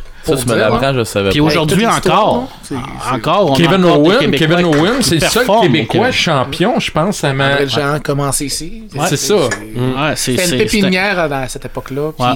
Des Québécois, Ouais. puis toute cette Ah, gang-là. Pierre-Carl Ouellet. euh, ça marchait ici, c'est ça pour ça, beaucoup. En fait. Frenchy Martin. Ben, je, pense, je pense aussi qu'il y, a- il y a des Ricky- personnes euh, Ricky comme, comme euh, Simon, euh, je pense à Jacques Rougeau aussi qui a son école de lutte. Je pense Mm. que c'est pas c'est pas mort, c'est pas aussi populaire, mais je pense qu'il y a encore une base de personnes qui qui croient à ce produit-là puis qui font en sorte de, de garder ça vivant. Mais c'est vrai que ça a perdu un peu. Ben, la ça. WWE est tellement puissante. Ouais. Euh, tu sais, maintenant, elle a acheté toutes les fédérations, les petites ça. fédérations, elle les a Mhm. toutes achetées. Fait qu'elle avait le monopole, là. Puis là, à les fédérations ont jamais été capables de reprendre le dessus. Et l'autre affaire, euh, où la technologie, c'est super, là, ça nous aide dans plusieurs affaires, aspects, mais ça tue, ça a pas tué la Lune, mais ça l'a fait reculer un petit peu pour certaines personnes. Je m'explique parce que Euh, moi, quand, quand je vends le gala de lutte du 3 juin, ou comme les autres que j'ai vendus, je dis tout le temps, à regarder la télé, c'est sûr que des fois, l'intérêt, on embarque moins dans l'ambiance, dans, dans qu'est-ce qu'ils veulent nous proposer. Mais le vivre live dans une salle comme un spectacle, comme quand tu vas voir un, un film au cinéma ou Ah ouais. à la salle de théâtre, t'as pas le choix d'embarquer dans la réaction du combat. Peut-être que le combat va être plate, mais tu vas y dire que son combat est plate. Ouais. Tu sais, tu vas pouvoir à- à- à interagir avec le lutteur. Et si le lutteur te provoque, un bon moment donné, tu vas interagir à cause de la télé, mais ça crée une certaine distance un peu. Et le jeu des caméras aussi. Tu sais, on sait qu'il y a, il y a des séquences qui est supposé d'avoir une grosse impact, puis le monde dit ben là, on vient de le voir, là, il a raté son coup. À cause de la qualité de la, du caméraman, ça nuit un petit peu à ce divertissement-là. Ça brise la magie. C'est ça. Alors, je terminerai mon, mon segment parce que effectivement, je vais moins parler cette semaine, vu que je me suis gâté avec Alien. C'est un fait. Si Hey, j'ai J'étais euh, même pas là pour voir ça. Non, mais si j'ai une BD à vous, à vous proposer, pas à vous proposer, à vous imposer, parce que je vais vous l'imposer, c'est réellement la biographie d'André le Géant, qui a été écrite par Box Brown. À l'origine, c'est une, une- une biographie anglaise, mais ça a été traduit aux éditions La Pastèque. Et ça, c'est réellement une biographie en BD, de, probablement de, de la plus grande icône populaire de la lutte. Il y a Hulk Hogan, c'est sûr que Hulk Hogan, on sait tout ce qu'il a fait, mais quand on pense lutte, le premier qui vient à notre tête, c'est toujours le géant fait. sais, pour la majorité des Ouais. gens, c'est comme 7 pieds et demi. C'est euh, impressionnant, ce moment-là. 700 livres, il buvait 60 bières. Tu sais, il y a tout comme un aura de légende. T'as même pas besoin Et- d'aller du Québec pour le savoir. Exact. Puis, ce- cette merveilleuse BD-là que j'ai, je vous ai montré tout à l'heure, c'est vraiment sublime. C'est premièrement, c'est- bien dessiné. On voit que l'auteur a fait des, énormément de recherches et ça nous humanise le personnage comme on, on- on- on le voit, on le voyait toujours en tant que lutteur, mais là on comprend réellement ses problèmes. On sait toutes sa- sa- ses, ses problématiques familiales, sa problématique avec le géantisme qu'il a eu, ses problèmes de dos, ses problèmes de genoux, euh, toute, toute sa façon de vivre qui était complètement hors norme. Il, il a vécu hors société par rapport à nous. Pour lui, il pouvait pas s'asseoir à quelque part. Les verres c'était trop petit pour ses mains. Ah, c'est ça. Euh, Il y avait rien qui était fait pour lui. Ouais. Il, il Ben- vivait dans une époque où ce qu'on on- n'était pas comme aujourd'hui, où ce que l'inclusion était Qu'on pas, pouvait l'adapter pas là. aussi, là. C'est ça, il n'y avait pas d'adaptation, il n'y avait pas d'inclusion. Fait que souvent, il était vu comme un monstre. Ben- Alors, c'est vraiment super bien fait. Mais Une très, moi- très belle BD. Puis, je vais, je vais rien que lire la, la préface parce que c'est c'est super bien. Là, je vais mettre mes lunettes parce que j'ai tout le temps plus l'air intelligent avec mes lunettes. Ouais, mais le monde le Personne le pas. voit, ça. Marc. C'est pas grave. Ouais, Ça- mais- ça- c'est une préface qui date de 1957 qui dit Ainsi, la fonction d'un catcheur, ce n'est pas de gagner, c'est d'accomplir exactement les gestes qu'on attend de lui. Je trouve ça magnifique. Ouais. C'est vraiment une très belle préface à ce merveilleux petit livre-là. Puis tu m'amènes sur une chose que j'ai oublié de mentionner au début parce qu'on a quand même des, euh, des crinqués français qui nous écoutent. C'est vrai que pour eux autres, c'est le catch. C'est Oui. pas la lutte. Non, non, c'est le catch. catch. là. Donc aujourd'hui, on a parlé de catcheur et de catch. Yep. Puis euh, Jean Ferry, ce qui, est, ce qui est un petit peu désolant, c'est que j'avais l'impression quand il était dans la WWF, il était comme dans un cirque. Dans le temps où les. où Les origines il- de la lutte. C'est ça. C'est Il, était comme, on- il était surexploité, euh, comme dans les vieux cirques. On l'utilisait, puis on le mettait dans le ring devant tout le monde, puis après on le ramenait, puis on le mettait dans sa cage. Yes. À la lutte, je pense que Vince McMahon, il a utilisé lui pour faire énormément Il a d'argent. utilisé beaucoup de personnes pour faire Oui, oui. l'argent. Mais gars, c'est c'est ce que c'est aujourd'hui. En tout cas, ce volume-là va être disponible euh, au Gig Expo qui va avoir lieu avant le spectacle de Luc. Alors, Ouais. si vous voulez venir le feuilleter, venir le voir, même lire le livre, parce que c'est quand même une bonne brique. On parle de, de peut-être une 200 pages. Là. Oui. Mais ça se lit bien. Là, je veux dire, c'est super intéressant. Alors, venez me voir, puis vous allez pouvoir. Est-ce vraiment- que je me trompe? Parce que là, je l'ai pas feuilleté, mais est-ce que pour ce qui est du dessin, ça ressemble un peu à Paul? Oui, effectivement. Ok. C'est dans le même style, effectivement. C'est un style qui est très épuré. Euh, pas beaucoup de détails. C'est vraiment un style qui est, qui est basé sur les caractères. Ok. Euh, comme Paul l'est. Alors, euh, on, va, on va complètement skipper tout ce qui est détails, décor pour se concentrer sur le caractère. Alors, c'est une BD qu'on dit qui, qui est très narrative. Alors, euh, c'est vraiment une BD qui est très humaine. Alors, c'est Ok. c'est ce qu'on appelle une BD d'auteur. Cool. C'est une très très belle BD d'auteur. Alors pour les gens qui pensent que je ne lis que des BD de genre, non, je lis également des BD d'auteur. J'en parle pas souvent, mais j'en lis. OK. OK. De toute façon, ça n'existe pas, ça. BD d'auteur, BD de genre, c'est des BD. c'est des BD. C'est ça. Ça me fait. Simon, Ça, avant, Ça, c'est comme la parole littérature. Ça n'existe pas, la Ok. parole littérature. Excusez-moi, Avant- c'est ma montée de lait. avant que tu penses le relais, Simon, à notre deuxième invité, Oui. toi, ton lutteur ou tes Oh. lutteurs préférés, c'est quoi? C'est qui? Hey, euh, ben, ça, ça représente un petit peu qui, qui est Big Black Machine, un petit peu là, une personne qui vient d'un d'un monde spécial que juste lui est capable de comprendre. Moi, c'est l'Undertaker. Ça a Mhm. toujours. euh, tellement qu'il me faisait peur, tellement que je l'aimais. Euh, C'est peut-être mes films d'horreur à moi, ma tolérance, c'est les films d'horreur. euh. C'était l'Undertaker. Il y avait. Ok. C'est lui qui a amené le côté théâtral de, ses entrée. entrées. C'est lui qui a amené aussi le côté théâtral de lutter. Les autres, ils luttaient tout à la vitesse euh, normale.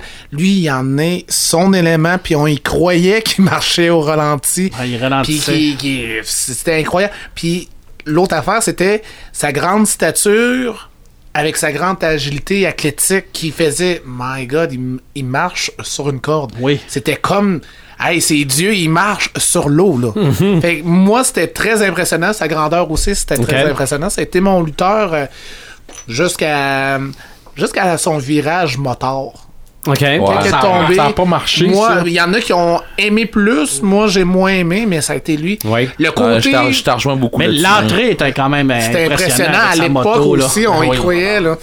Puis le côté Showtime, le côté Funny Guys, moi, c'était de Shawn Michaels que Ah, j'aime aussi. le OK. Tu sais, euh, il était capable de, de faire un combat avec un lutteur, peut-être, euh, comment qu'on appelait ça, le- pas les butchers, là, mais les, euh, les gars qui sont employés juste pour euh, euh, faire un combat, que son no-name un peu, là. Euh, Puis il réussissait à faire un combat excellent et le fun à regarder en disant, c'est lui, c'est sûr que c'est lui qui gagne, mais tellement divertissant, là. Fait que c'est les, les- les deux côtés. Le côté absurde puis le côté rigolo. euh, Ok. que j'aimais bien. Ben, merci Simon d'avoir Ça été des nôtres. On va Ben, se revoir à un moment donné, si Dieu le veut. voilà. Gala de lutte, Shaker 2017, le 3 juin prochain. Tu laisses ta place à Oui. André. Un grand monsieur Parce aussi. que. Merci, Simon. aussi, il faut l'appeler monsieur. Ben oui, oui, oui, on va l'appeler monsieur. Merci beaucoup, Simon. Merci à vous tous. À Parce vous que tous. c'est un événement. OK, nous autres, on a commencé à faire des podcasts Ouais, ouais. il y a exactement 52 semaines. On voulait faire sortir le geek. Mais tu sais qu'il y en a un, euh, mais je sais où c'est que tu t'en vas. Mhm. Puis lui, il nous a suivis depuis le début. hein. Non, non, c'est sûr. On- Puis lui, il croit en nous autres depuis le Il y, a, début. hein. il y a quelque chose dans l'air, je dis pas que c'est notre faute. C'est ce qu'il y a dans l'air a fait en sorte qu'on a fait des podcasts. Ouais. Il y, avait de quoi qui se tramait qu'à un moment donné, à Rivière-du-Loup, tous les geeks qui se pensaient tout seuls allaient se rendre compte qu'on est une Moses de gang Ouais. et que ça nous prend notre événement dans l'Est du Québec et arrive le 3 juin avant le gala de lutte, le Geek Expo. Celui qui est là pour nous en parler, moi je dis qu'il est pour le geek ce que la coiffeuse ou la barmaid est. Ah non, mais c'est vrai. C'est vrai. On, on va, on va le voir. On achète ou on n'achète pas, c'est pas grave. On se confie. Effectivement. Il comprend tellement ce qu'on vit. C'est André Brisebois de chez EB Games. Salut André. Salut les boys. Hey, on, on se jase tellement souvent, mais c'est la première fois qu'on se jase d'un podcast. C'est vrai, hein? Oui, ça fait Ah. bizarre. Je- Ouais. je vous l'avoue avec le micro là. euh, Ouais, c'est le fun. C'est différent un peu, hein? Ouais, Hey. c'est différent. Geek Expo, le 3 juin prochain, centre premier tech avant le gala de lutte. Il va y avoir du monde, puis même qu'il y en a plus probablement qu'on pensait. Exactement. Moi, je fais, euh, j'essaie de le suivre un peu le, le, le, le- nombre de personnes qui vont venir à cet événement-là. À date, je pense que je vais être, on va être surpris.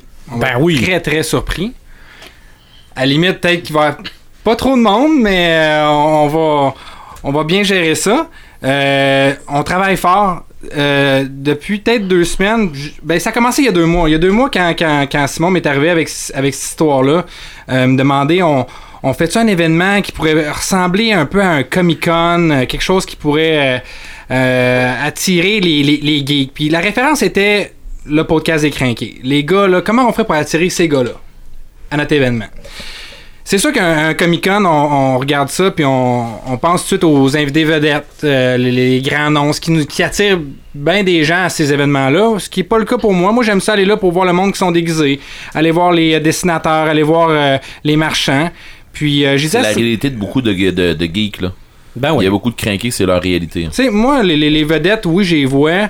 Je les vois à 30 pieds ou à 50 pieds.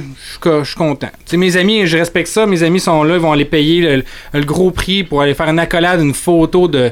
Puis euh, pour eux, euh, ça, ça- ça fait leur, leur- leur fin de semaine. Euh, de mon côté, quand j'ai dit à Simon, laisse-moi deux semaines, on réfléchit à tout ça, j'ai appelé, euh, j'ai appelé euh, peut-être 5 à 6 personnes qui, qui touchaient pour moi des, des domaines assez importants je vous dirais, qui, qui touchent à la culture geek euh, populaire. Ça a été le podcast. J'ai, parlé à Sébastien April, j'ai parlé à, Sébastien Boucher. Euh, euh, j'avais tout, euh, ben c'est sûr que nous autres de notre côté, EB Games, on embarquait là-dedans.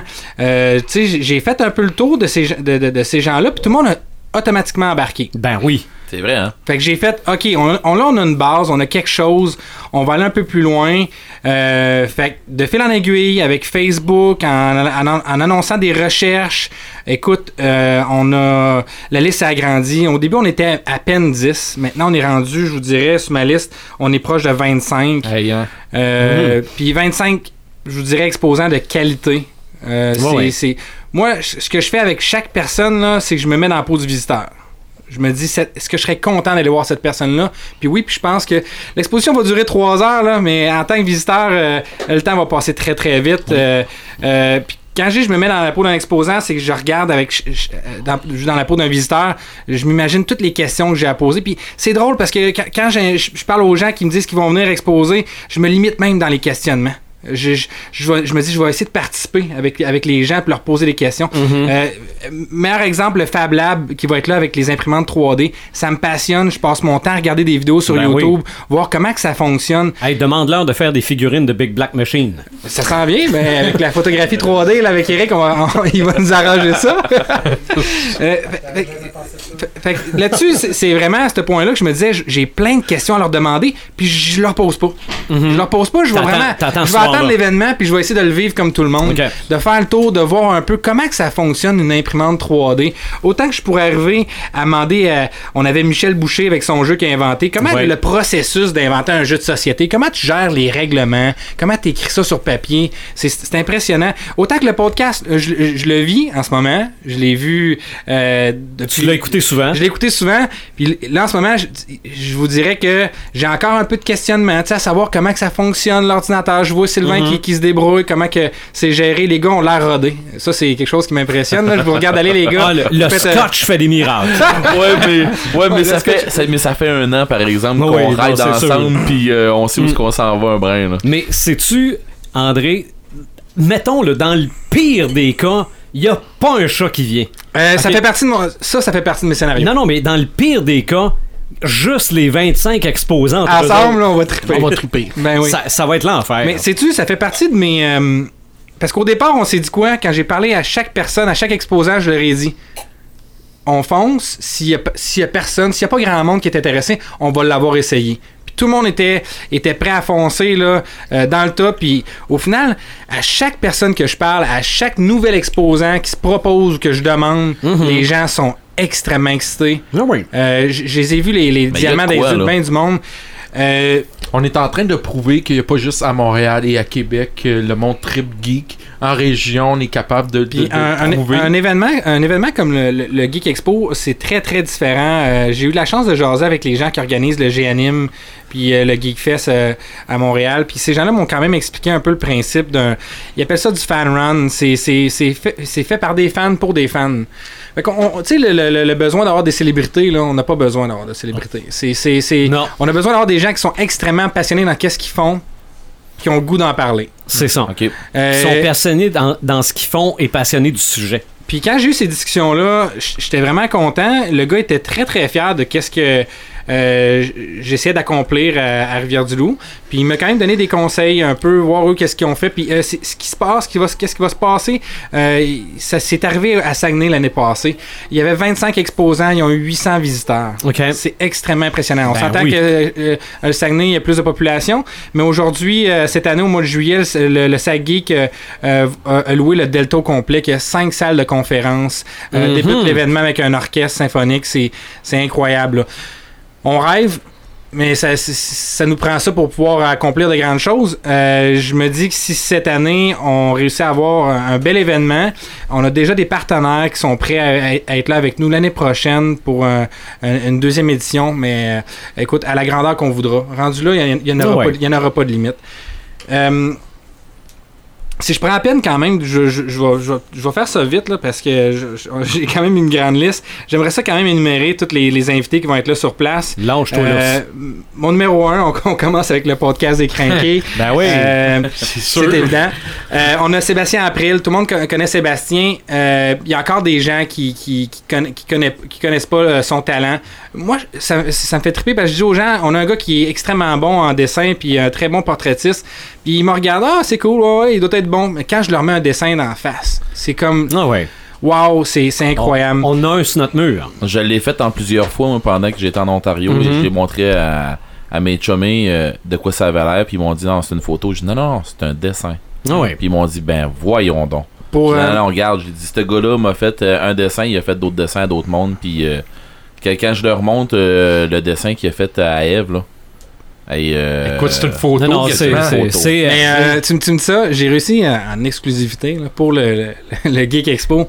J'ai réussi à tu imprimer. m'énerves euh, avec des exclusivités j'ai j'ai réussi à avoir euh, un œuvre de, de, de Sébastien, puis je vous dis pas c'est quoi, mais je l'ai fait imprimer en 24 par 36. Moi, je le sais. C'est, on va le euh, savoir là-bas c'est- je vous dirais, c'est- c'est c'est plus gros qu'un qu'un laminé régulier. Là. est-ce que c'est ce que je sais? Euh, probablement peut-être. Mais Grosseur Oh, d'un wow. poster, ah, ben, comme l'exorciste qu'on a ici. Exactement. Ouais. Euh, pour les gens à la maison, euh, c'est c'est plus grand qu'une affiche de film régulier. Euh, ce que j'ai capoté quand j'ai vu cette affiche-là, c'est que j'ai vu les coups de pinceau. J'ai vu le, le détail gras euh, des, des yeux. Euh, ça me fait vraiment triper. Là, tu réalises un peu parce que oui, quand c'est en petit sur notre cellulaire, on dit ah, c'est réplique d'une photo. Mais quand tu l'as en gros, tu vois le travail vraiment qui, qui a été fait à chaque coup de pinceau. Là. Juste pinceau, pinceau virtuel, là, photo- Photoshop. Ouais, ouais, ouais. Mais euh, on sait comment que Sébastien travaille. Là. Écoute, c'est c'est hallucinant. Je continue. Sébastien Boucher, Cerbère, le jeu de société. Un- depuis trois ans, on board game à toutes les fins de semaine. Sébastien, c'est devenu un ami au fil du temps. Conseiller. Puis il va quand même à un autre niveau dans le jeu de société. On a un jeu de société familial où pour toutes les situations, ben Simon, ben il peut aller dans, toutes ces, zones-là.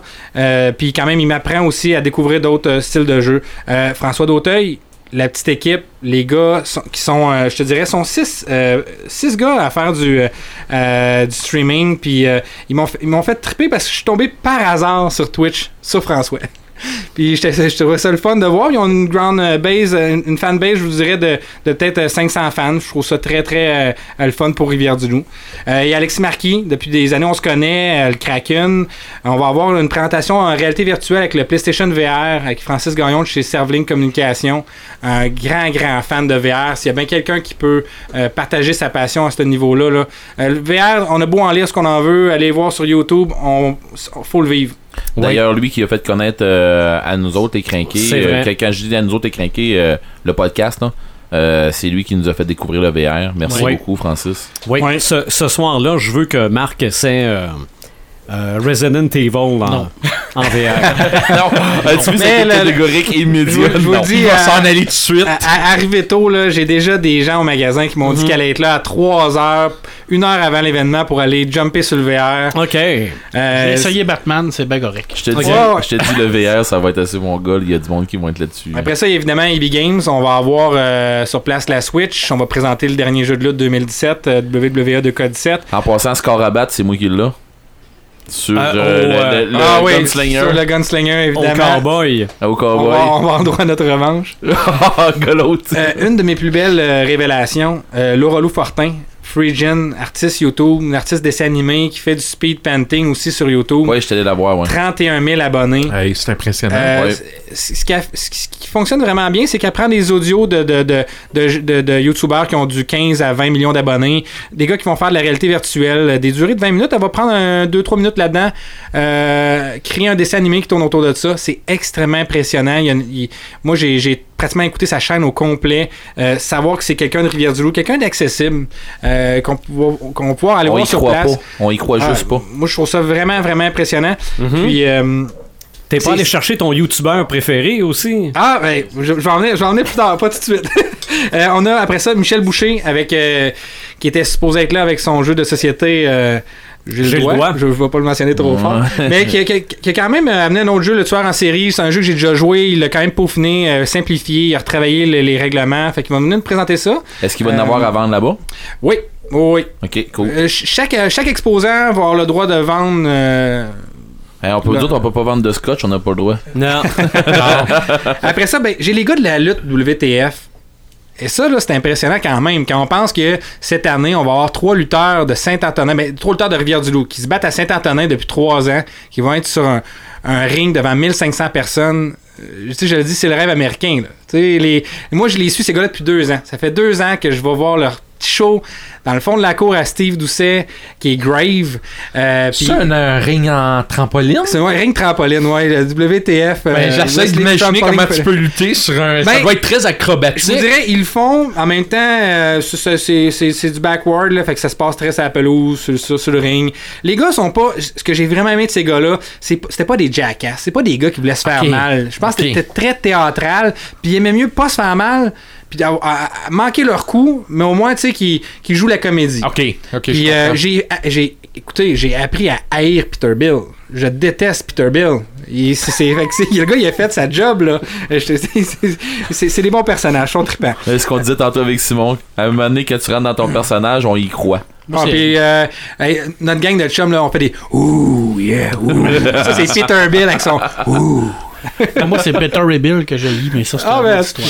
on va voir Patrick. Patrick euh, Lévesque, c'est un collectionneur. Il va quand même venir nous présenter du beau stock. Le- lui, son but, c'est vraiment d'aller connecter avec des gens qui collectionnent comme lui. J'ai eu le droit à des discussions en magasin avec des collectionneurs. Quand Sylvain me dit que je suis la coiffeuse, là, je l'ai- je l'ai je l'ai vécu avec un gars qui se pensait tout seul à Rivière-du-Loup à collectionner du Star Wars, puis qui était à deux puis trois figurines euh, en double puis en triple. Fait qu'il se dit, je pourrais peut-être échanger avec ces gens-là puis échanger des figurines par la suite. Euh, on va avoir le droit et tout à... Là, t'es en train de dire qu'il va y avoir des figurines Star Wars à échanger au Geek Je Expo. dis pas qu'il va amener des figurines à échanger, mais il va. Mais au moins des contacts à faire pour. Ben oui, ben oui, exactement. Ah, ah. Il va y avoir du monde au Geek Expo. Check-moi bien. Ouais, je suis sûr Après ça, on a Gabriel Gagnon, l'huissier, qui, est, euh, qui fait du cosplay, puis qui fait oui. du props making. C'est hallucinant. Travaille. C'est euh, masse de Star Wars. là. Oui, il travaille avec imprimante 3D pour accomplir son travail. Euh, euh, c'est- c'est c'est- c'est vraiment beau ce qu'il fait. Euh, de son côté, lui aussi, je pense qu'il va vendre de ses, euh, de ses œuvres. On va avoir aussi, euh, après ça, la bibliothèque la- de l'Apocatière. Marc l'a montré, là, sa collection est vraiment impressionnante au niveau des BD. Euh, J'ai demandé surtout d'année du Marvel. C'est quand même assez grand public, là, mais euh, euh, il, m'a fait découvrir Shangri-La, qui, qui est une BD exceptionnelle que je conseille à tous les gens. qui, écoute, je, lis pas beaucoup, j'ai pas beaucoup le temps, mais j'ai réussi à me taper un 200 pages de Shangri-La en moins d'une heure et demie un, un- un- un vendredi soir. Là. Fait que ça, faut croire que ça, ça fait le travail. Euh, Moi, t'en d'amener des belles. Ouais, après ça, on on a le centre euh, touristique euh, Tête du Lac de Pointe-Gamouk. C'est Sébastien Beaulieu qui est gérant de la plage euh, de Pointe-Gamouk. Euh, lui, ce qui me- il est venu me voir puis il m'a dit il organise un bel événement cet été. C'est le Kraken contre les pirates. Euh, alors, ça, ça va être très, très impressionnant. Euh, C'est là le petit des- côté geek. le petit côté geek. Je, je- je- je vais le laisser vendre sa salade sur place parce qu'il me l'a vendu au téléphone. Je trouvais ça bien trippant. Euh, les pirates contre l'art médiéval un peu dans une Olympiade qui va se passer à, à. Ça va être vraiment impressionnant. Aussi, on va avoir le droit à un dinosaure animatronics. Euh, il va y avoir la présentation sur place, sur vidéo seulement parce que l'animatronics n'est pas encore arrivé. Mais ça, c'est très très geek. J'ai hâte de voir ça une des plus belles découvertes qu'on a fait, Jesse James, un pianiste. Euh, écoutez, moi je l'ai vu, euh, je le connais depuis longtemps, il vient au magasin, un gros gamer. Je vois une vidéo sur YouTube qui joue sur un piano euh, dans le vieux Québec. C'était incroyable. Euh, fait des vidéos impro, joue du jazz, un peu, un, peu de tout. Puis je me suis dit, c'est clair que je demande à ce gars-là, t'es-tu capable de nous jouer le medley de Zelda? Il va me regarder en riant, puis il va dire, ben oui, tu sais. Mais c'est ça qui s'est passé. Il, est capable de jouer du Zelda, Game of Thrones, euh, série de films. Euh, euh, là, il est en train d'apprendre Battlefield en ce moment, le thème de Battlefield, qui va s'amuser à faire remix des tunes de Zelda style jazz. Écoute, ça va être vraiment impressionnant. Il travaille sur un piano Seaboard que je savais même pas ça existait. J'ai fait mes petites recherches. C'est assez, assez trippant. Demande-y de faire ça en jazz fusion, Marc va jazz fusion. Quand t'as parlé de jazz, j'ai pensé à Marc. Euh, après ça, on a aussi euh, ben, le Fab Lab. J'ai parlé avec Simon Leclerc. Euh, écoute, le gars, il m'a vendu le Fab Lab. Le Fab Lab, il y a plein de choses à apprendre euh, de ce laboratoire-là communautaire. Euh, il- au téléphone, il m'a donné le goût de participer à ce. Attends un peu, là, tu euh, expliques. C'est un laboratoire communautaire? Mais c'est ça, justement. Oh. Tu pourrais y participer. tu pourrais t'inscrire, tu pourrais faire même, partie. même moi, Même toi. Ah, mais ça veut dire que n'importe quel crinqué pourrait. Oui, puis euh, moi, sachant que c'est quelque chose qui me passionne, euh, ben, qui me passionne, c'est, c'est- je dirais il y a un gros mystère encore qui tourne autour de ça, l'imprimante 3D, là, mais ça, ça me fait triper voir ça. là. Ben, je sais que je pourrais comme mettre un pied au moins dans, euh, dans ce laboratoire-là, puis peut-être découvrir comment que ça fonctionne. Oh puis, yeah. Puis des fois, dans les Fab Labs, t'as plusieurs affaires aussi. Tu peux avoir des découpeurs laser. Oui, euh, tu peux euh, ouais. avoir des. des, des, des, euh, de- tout, tout- tout ce qui tourne autour de la création. Euh, on- Je te dis, super euh, intéressant. je, pré- je prédis, euh, excuse-moi de te couper, mais je, de prédis, je prédis une création d'un autre monstre. OK. Je dis ça comme ça. Euh, après ça, on a. Ben, Sylvain l'a mentionné tantôt. J'ai. C'est tous des, des, gens qui sont de, de, Rivière-du-Loup, des environs. Puis euh, j'avais un petit préféré de Québec, euh, Mr. Flamingo et compagnie. C'est un gars qui a 480 vidéos euh, sur YouTube. C'est très funny, là. C'est- très absurde. Euh, mais le gars, il se donne, puis il réussit à me faire rire euh, dans ses vidéos. J'ai communiqué avec lui, il était super content de participer. Puis en même temps, je me suis dit, rien de plus beau pour un gars à ce niveau-là de faire sa première convention, si on peut dire, première euh, expo euh, à Rivière-du-Loup. Puis il va faire le petit deux heures de, de- de voiture pour venir voir les gens, même si c'est que il y a ma gang à moi qui tripe bien raide dessus, ben regarde, il va quand même aller parler aux gens, puis euh, il- c'est quelque chose de stressant, je pense, pour un gars, un, un- un gars comme euh, Michael Flamand, son nom, euh, à son âge surtout, d'aller s'exposer comme ça. Puis euh, c'est un peu d'expliquer comment que ça fonctionne. Le montage, il m'impressionne au final quand même, comment il travaille ses vidéos, le montage, puis à me faire rire. J'ai- Moi, j'ai hâte de le voir en vrai. Je vais- je vais- je vais selfie ça, puis on, on a, on a vraiment hâte. Là, tu te crées des attentes, là. On, Dr. Font qui va être là aussi. Dr. Ok. Font va nous amener Ouais. un PC. Un PC, là, pas de 1000 pas de 2000 là. C'est un PC de autour qui vaudrait peut-être 7000 on va se dire. Une machine de guerre, peut-être le Une PC, bombe. le PC gamer le plus puissant en ville. OK. Fait qu'on a hâte de voir ça. Et Ça tu être- PC, toi, un peu, euh, Red? Ou, euh? J'étais. OK. Ouais, j'étais PC. Puis à un moment donné, euh, ben, le PC coûte cher. Oui.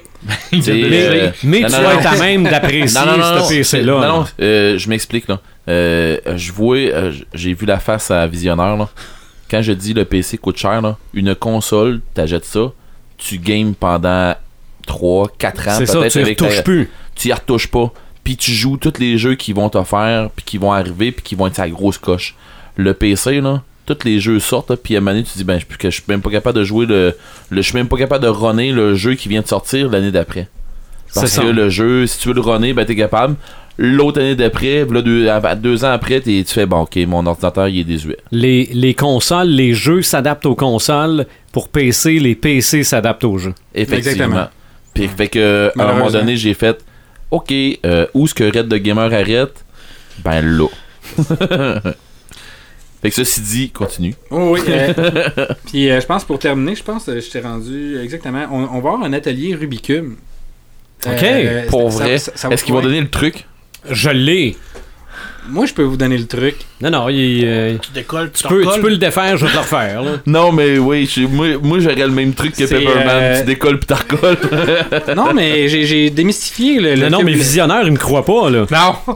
non. En combien de minutes en Oh général? non, tu- là, là, après, Tu euh, peux me le passer. je vais après une coupe de scotch, là, puis un peu de rhum, là, ça peut me prendre, euh, peut me prendre 5 minutes. ok, Mais, vrai, continue, euh, André. On va avoir euh, pratiquement là. Écoute, il y a des cubes qui vont être là sur place. Dis des cubes, c'est même pas des cubes, là, ça a des, euh, des formes euh, que je connais euh, même pas. pratiquement environ des, des, des puzzles dans ce genre-là, une quinzaine de différents. On, on parle de pyramides, euh, des Megaminx. Euh, où je dis, je connais pas tous les noms, c'est assez impressionnant. Puis en même temps, on va avoir des cubes euh, Rubik qui vont être là assez de base. Montre aux gens la, la- la base du cube Rubik. Euh, moi, j'ai démystifié le cube Rubik il y a deux mois. Là, je suis en train de décider de, de- de mettre ça à un autre niveau. Euh, c'est vraiment, vraiment plus fun que je pensais. Fait que c'est Jonathan Bastille qui va être là à nous montrer le cube Rubik. Est-ce que c'est le cube Rubik standard qu'on va voir? Standard. Donc, on va avoir on des va cubes Rubik fuckés. On là. va avoir des cubes Rubik fuckés. Ok. On va avoir un cube Rubik miroir euh, qui, faut- qui, qui est tout de la même couleur, mais c'est les les, les, les, les, les- je dirais les carreaux sont pas de la même grosseur. Le Oh. cube se déforme, là, c'est, assez hallucinant. Euh, ça, ça, ça clôt pas mal pour le moment. là. je dirais l'ensemble des, des invités. Euh, je veux quand même finir par dire qu'on va avoir près de 500 dollars en prix de présence. Oh. Ça, c'est impressionnant. Très Oh. sérieusement. C'est un peu 500$, mais de, de où, de qui? On va avoir de EB Games, des cartes cadeaux de chez EB Games. Ok. On va avoir une passe familiale pour la plage Ponegamook. Ah ouais. On va avoir euh, de marque de Pepperman et de la bibliothèque euh, des euh, BD euh, euh, de Marvel, Civil War, Spider-Man et on va avoir aussi un Wow. livre sur Star Wars. Euh, je veux pas rien oublier. On a aussi euh, ben, euh, Sébastien April qui va quand même faire tirer une de ses, euh, une de ses œuvres. Ok. Ça, ben, ça n'a pas de prix. Euh, Non. non. Non.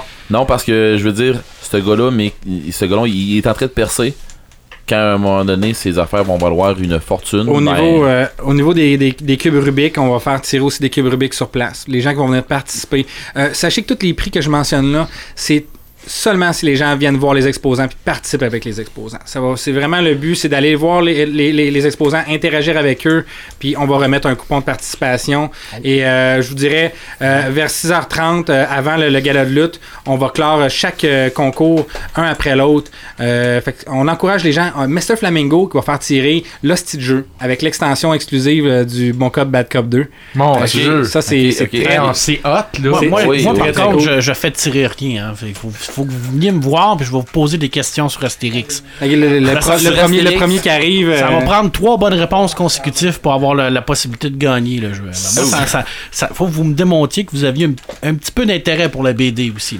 C'est important dans mon cas. Je, vous- je vous dis autour de 500 dollars, on pourra avoir des surprises. là. les gens, euh, moi, je travaille avec chaque exposant à chaque jour à essayer d'améliorer chaque, chaque kiosque.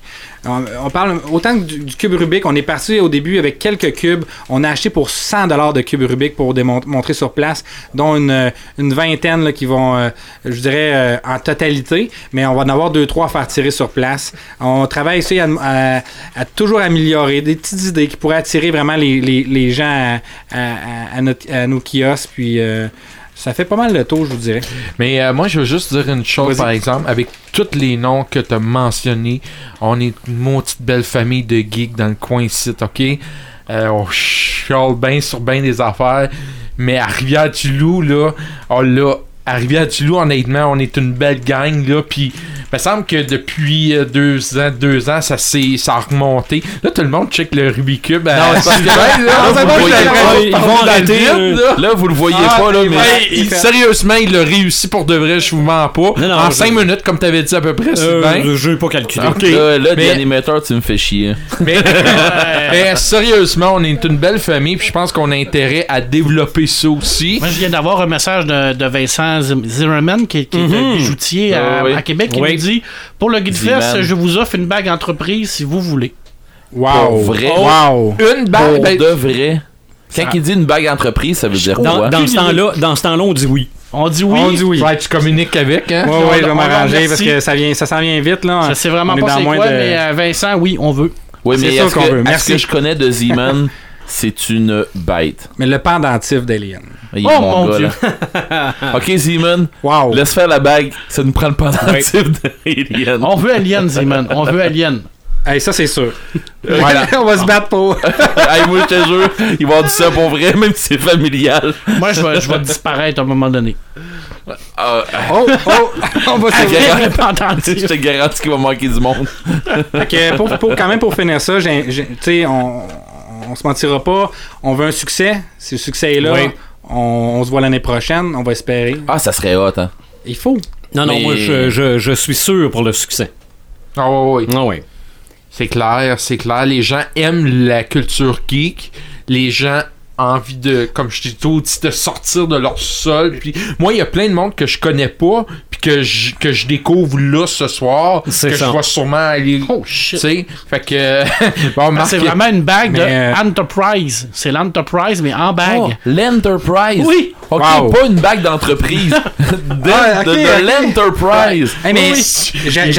excuse-moi, j'allais l'oublier. On va avoir la visite. c'est officiel? C'est officiel. Dark Vader va être arrivé du C'est vrai, ben oui, j'avais vu ça passer. Ok, euh, je, vais, vous le dire, là, je vais faire un coming out ce soir-là. Tu tripes sur Star Wars. Ouais. Ah. Euh, C'est toi qui as les plans. Parce que j'ai quand même. euh, Et c'est toi qui as les plans. Non, mais. euh, Non. Non, non, non. Non, non. Ok, parce que Non, Darth Vader cherche celui qui a les plans. Ouais, c'est clair. Oui. C'est pas moi. En tout cas, euh, on a quand même ça. L'équipe du Geek Mais il Expo. peut m'engager. L'équipe du Geek Expo a quand même conseillé là, aux détenteurs de ce fameux plan d'avoir la gentillesse de le rapporter en main propre. Ok. S'il vous plaît. Pour vrai, on voudrait pas que, que, que Dark Vader se fâche sur Trop, trop tard, c'est donné à Je Princesse. serais plus du genre euh, la guilde de Bounty Mais, Hunter, euh, là, mais je vais je m'engager là-dessus. Pour interagir avec Dark Vader, et, euh, tu sais, c'est. Je souhaiterais que les gens embarquent au niveau euh, costume, de pas avoir peur de se costumer, d'arriver sur place. Tu sais, il faut savoir qu'après, c'est un, un de lutte. Il y a rien. Je serais même pas mal à l'aise d'être déguisé puis être dans les estrades ou sur une table VIP ou au parterre déguisé. Puis euh, moi, j'étais dans les. Pas dans les seuls, mais dans, dans le peu de gens qui ont amené des, affiches, des pancartes, tout ça, que je soutenais les, lutteurs, puis on criait. Hey, je vais faire, euh, je vais faire une affaire. Une seconde et je vais passer mon micro à Simon, il y a de quoi dire. Ben, je vais dans le même sens qu'André. André était là la première année, puis c'est ça qu'on disait aux gens pour le gala de lutte. Arrivez avec vos pancartes déguisées. Il va y avoir une maquilleuse professionnelle aussi dans le Geek Expo. Donc, euh, euh, je me joins à André en disant arrivez déguisés, c'est ça qu'on veut. On... Sortez de votre confort là, de, la vie de tous les jours. Là. Venez vous amuser, sortez de votre zone de confort, déguisez des pancartes, maquillés, on va s'amuser tout le monde ensemble. Le fou, c'est pas juste sur le ring qu'on lâche, c'est autour aussi. Autour, Ah, c'est sûr. Le plus important, c'est les, les spectateurs. Ben oui. C'est Ben c'est- oui. c'est eux qui font le show. C'est même pas les lutteurs qui vont faire un show. Fait que Ce finalement, soir-là, ça va être les spectateurs. On se fait toutes nos pancartes Vive Frank the Voice. Exactement.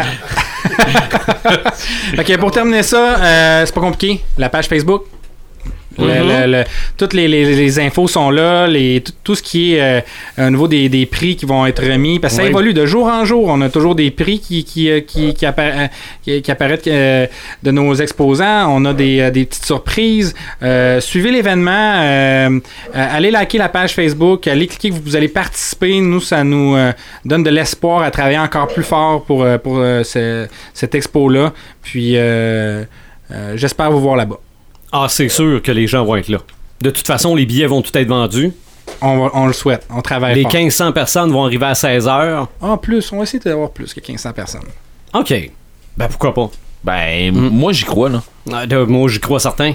Moi, je sûr. crois beaucoup à cet événement-là. C'est sûr. C'est clair. Sûr, sûr, là. sûr. Il n'y a pas un crinqué, il y a pas un crinqué qui se respecte Non. qui va dire ouais, on- ça marchera jamais. Mm. Ah non. Au deuxième épisode des Crinqués, on, en parlait d'un Comic Con à Rivière-du-Loup. Ben oui.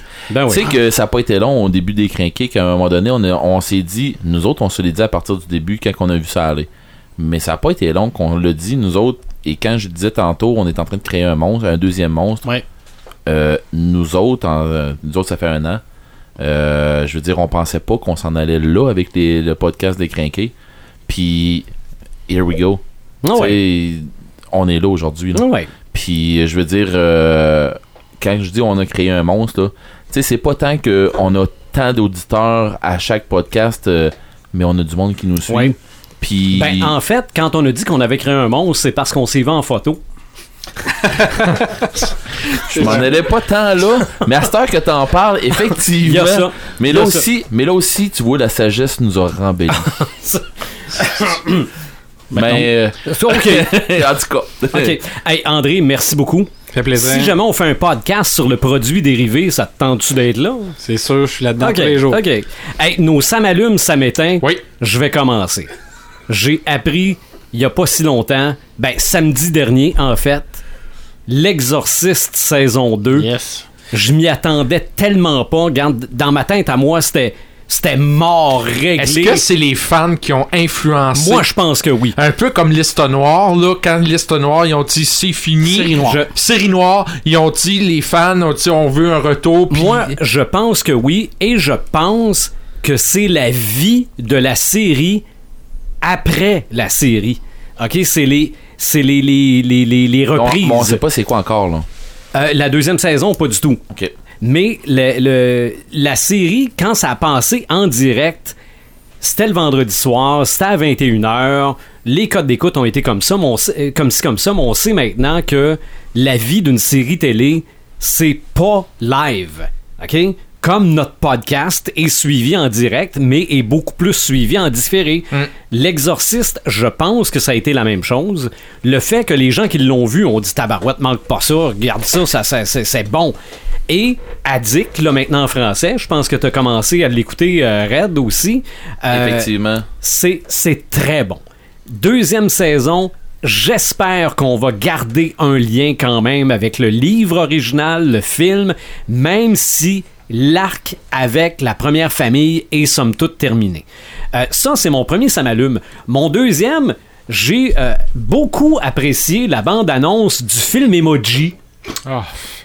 Non, ça en fait, c'est un peu pour euh, taquiner Martin que je dis ça parce que Ben, on va se rejoindre. on va se rejoindre. Ce qui m'éteint, j'ai appris ça ce matin, c'est peut-être pas geek tant que ça, le reboot de Dynasty. J'ai vu la bande-annonce quand t'as parlé de- Come du, on, début, du, du début de la bande Le reboot de Dynasty. Il y en a qui vont dire Ouais, mais ils ont, ils ont fait un reboot de Dallas. Non, c'était pas un reboot. Dallas, c'était une suite. Effectivement. OK, c'était une suite. Là, on repart avec un autre Blake Carrington, avec un autre Christelle qui est plus blonde puis qui est beaucoup plus jeune. Euh, puis là, cunilingus dans la limousine en partant la bande-annonce. Là, tu sais que t'es en 2017. Là. Hey, JR, nous ne faisons plus jamais l'amour, pas ce soir, La as mal à la tête. la C'est ça. passion. C'est ça. Ah, comme te dit Sylvain, ça marchera probablement pas parce qu'il y a trop de séries, Non, trop non. de choix de séries. Exactement. D- Dynasty, ça te tente de voir Dynasty, regarde prise 2. Oh, OK? C'est c'est ça. C'est voilà. C'est c'est mon Sam allume et mon Sam éteint. Les Oui. boys, moi je dois quitter. Oui. des raisons familiales. là, euh, Je, je comprends très bien. euh, c'est le party de job à ma blonde à soir, puis déjà Bon. là, euh, j'avais dit que j'allais être là à 9h. Merci André C'est d'avoir. c'est moi qui vous remercie. on va être là. euh, Mais, mais tu reviens quand tu veux. Ouais, vrai, j'ai- un j'ai- vrai de vrai crinqué. mais- Je trippe. Merci Ouais, c'est André. le fun. Hey, merci beaucoup. Super, salut. On se revoit très très bientôt. Bye André. Paperman, ça m'allume, ça m'éteint. Et J'ai trois ça m'allume, mais j'ai un ça m'éteint. Euh, je vais commencer par euh, un ça m'allume. Les humanoïdes associés sont en train de refaire toutes les euh, des séries en petits volumes. On sait qu'ils auront sorti Megalex, Sanctuaire, le quatrième pouvoir, La folle du secrétaire et Coma. Alors c'est super le fun parce que c'est vraiment des petits, en petit format. Une très très très très bonne idée des humanoïdes associés. Petit prix, petit format. Ça permet à des gens qui ne connaissent pas ces séries cultes-là des humanoïdes associés de les connaître. C'est merveilleux. Allez en librairie, procurez-vous ça. Deuxième, ça m'allume. Euh, Aujourd'hui, on a eu euh, la, la joie d'avoir euh, un dessin de Valentin Séchard qui dessine le métabaron. Oui, Il, très beau. il est- il est présentement en- dans un, un genre de Comic-Con euh, en Croatie et il nous a fait la, la joie de nous montrer sa toile qu'il a faite du métabaron. Très beau. Sublime. Et là, c'est vraiment une toile, là, euh, une peinture. Mais ça, vraiment- c'est une toile qui va se retrouver dans une future BD je pense qu'il l'a fait. Il va la faire tirer ou il va la donner pendant la- le Comic Con. J'ai essayé de l'avoir, mais Ça va, euh, pas. ça va devenir aussi cher qu'une paire de shorts de lutteurs. C'est clair. Ça n'a pas de bon sens. C'est tellement beau, c'est tellement hot. là. Ce gars-là dessine comme un J'ai oublié de mettre ça dans mes samétins. Euh, C'est Red qui magasine des shorts de, de, de, de, de lutteurs. là. C'est réellement, euh, présentement, je crois, l'homme de la science-fiction dans le franco-belge. Il a réussi un tour de force de reprendre cette série-là. Puis il dessine de façon magistrale. D'ailleurs, il n'était pas censé dessiner le tome 5 et le tome 6. C'était censé être un autre dessinateur parce que le principe c'était deux, un dessinateur pour le tome 1, tome 2, un autre pour le tome 2, et ainsi de suite. Mais ils ont tellement aimé son travail qu'ils l'ont fait revenir. Bon. Alors c'est vraiment pr- présentement un des, des- des- des dessinateurs les plus en vogue et il fait tout à la main. À part la coloration sur le, sur Photoshop, mais il fait l'ancrage, la peinture, il l'a fait bien entendu à la main. C'est un génie ce gars-là. Il y a ça dans le sang, c'est incroyable. Et mon troisième, ça m'allume. Je vais vous euh, citer quelque chose et je suis sûr que ça va vous dire quelque chose. Je ne sais pas qui vous êtes, je ne sais pas ce que vous voulez. Si c'est une rançon que vous espérez, dites-vous bien que je n'ai pas d'argent. Par contre, ce que j'ai, c'est des compétences particulières que j'ai acquises au cours d'une longue carrière. des compétences qui font de moi un véritable cauchemar pour vous. Si vous me relâchez ma fille maintenant, ça s'arrêtera là. Si vous ne la relâchez pas, je vous chercherai, je vous trouverai et je vous tuerai. Taken. Bon Taken. chance. La série Taken. La série Tekken vient d'être renouvelée pour la deuxième saison et c'est une série que j'adore parce que on Ok, sait il y a- toujours- c'est pas juste des films. là. Non, il y a Ok. une Non, non, il y en avait déjà parlé de la série. Ok. Il y Liam avait- Neeson, es-tu là-dedans? Non, c'est le personnage de Viking, le frère, le Rollo, le frère de, de Ragnar qui joue euh, euh, Brian Ouais, mais, Mize. ouais, mais c'est Et- ça, mais c'est, c'est, c'est le personnage de, de Brian Mize. Et là, ça. on se demandait où ce qui était allé chercher ces fameuses compétences Ok, ouais, particulières-là. On les Et voit on là. les voit. Et c'est très bien écrit. Dans le fond, c'est vraiment avant les films. foutu- Avant les films, c'est ça, parce qu'il n'y a pas encore sa fille. Euh, donc, c'est vraiment quand il était jeune, fait qu'on comprend pourquoi, où ce qui est allé, la section de la CIA, de la- pour, pour qui il travaille, et c'est vraiment un homme de terrain. Et on comprend réellement ce que ce qu'il fait, puis pourquoi il est aussi hot que ça dans les films. Ouais, c'est quand il dit Et- que je vais faire votre, de votre Ah, vie un cauchemar. Et j'ai réécouté les films après avoir écouté la première saison. Et ça donne une nouvelle vision au film parce que là, Mhm. on se dit tout. OK, on sait pourquoi il est si bon que ça. Et Ouais. malgré des codes d'écoute qui ne sont pas faramineuses, ils ont renouvelé pour une deuxième saison parce que les fans Voilà. aiment ça. Même chose que pour l'exorciste. Hein? Pas non, sur Netflix? Pour, pour l'instant, elle est vraiment à la CTV, je crois. Oui. Alors, en anglais. Où il y avait des euh, projets pour. Peut-être, moi je suis sûr que ça va être racheté par Addict ou quelque chose comme ça. Oui. Ah, Et mon ouais. Sametin, ben, c'est Emerald City, malheureusement, qui n'a pas été renouvelé pour une deuxième saison. Euh, C'était l'adaptation libre de- du Magicien d'Oz. Euh, C'était Ouais. peut-être un peu trop éclaté pour la télé d'aujourd'hui. Je comprends un peu pourquoi que ça a été cancellé, là, parce que c'était vraiment weird. Honnête, là, écoute, il y a des bouts là, que j'écoutais ça, puis je me disais, là, holy, Est-ce que tout le monde va comprendre? Non, mais c'est ça, là. Euh, C'est- est-ce que tout le monde va comprendre? Non, parce qu'il y a des bouts que j'ai pas compris non plus. là. Mais c'est plate parce que c'était une, c'était une belle série, mais ils ont eu au moins l'audace de le faire. Et pour ça, je pense que c'est faut le faire. Dans, dans la vie, il faut oser. Mm-hmm. Ils ont osé. Ça n'a pas fonctionné, mais ils l'ont essayé. Mais combien d'adaptations qu'il y a eu dans le monde, je veux dire, de ça, de cette histoire-là? Il y en a eu beaucoup. Puis, Oui. puis il y en a eu des pires que d'autres. là. Ah ouais. Puis je pense pas que celle-là en, en est une des pires. Ah, il a moins parlé un peu pour la lutte, mais surpris pas pire. Ouais, hein. Pas pire, hein? Non, ouais. Non, on n'a pas, par- on Même pas de temps vraiment en temps. perdu Pepperman. De temps en temps, je la regardais fois si. non, Hey, mon lutteur favori, c'est Shawn Michaels aussi, surtout à son Hey. époque de Dégénération X, où ce qui était vraiment Sacré. fabuleux. Et j'ai une photo autographiée de Shawn Michaels dans Oh, mon sous-sol tabarouette. que j'avais amené au, euh, au Galop de Luc pour le Geekfest. Oh!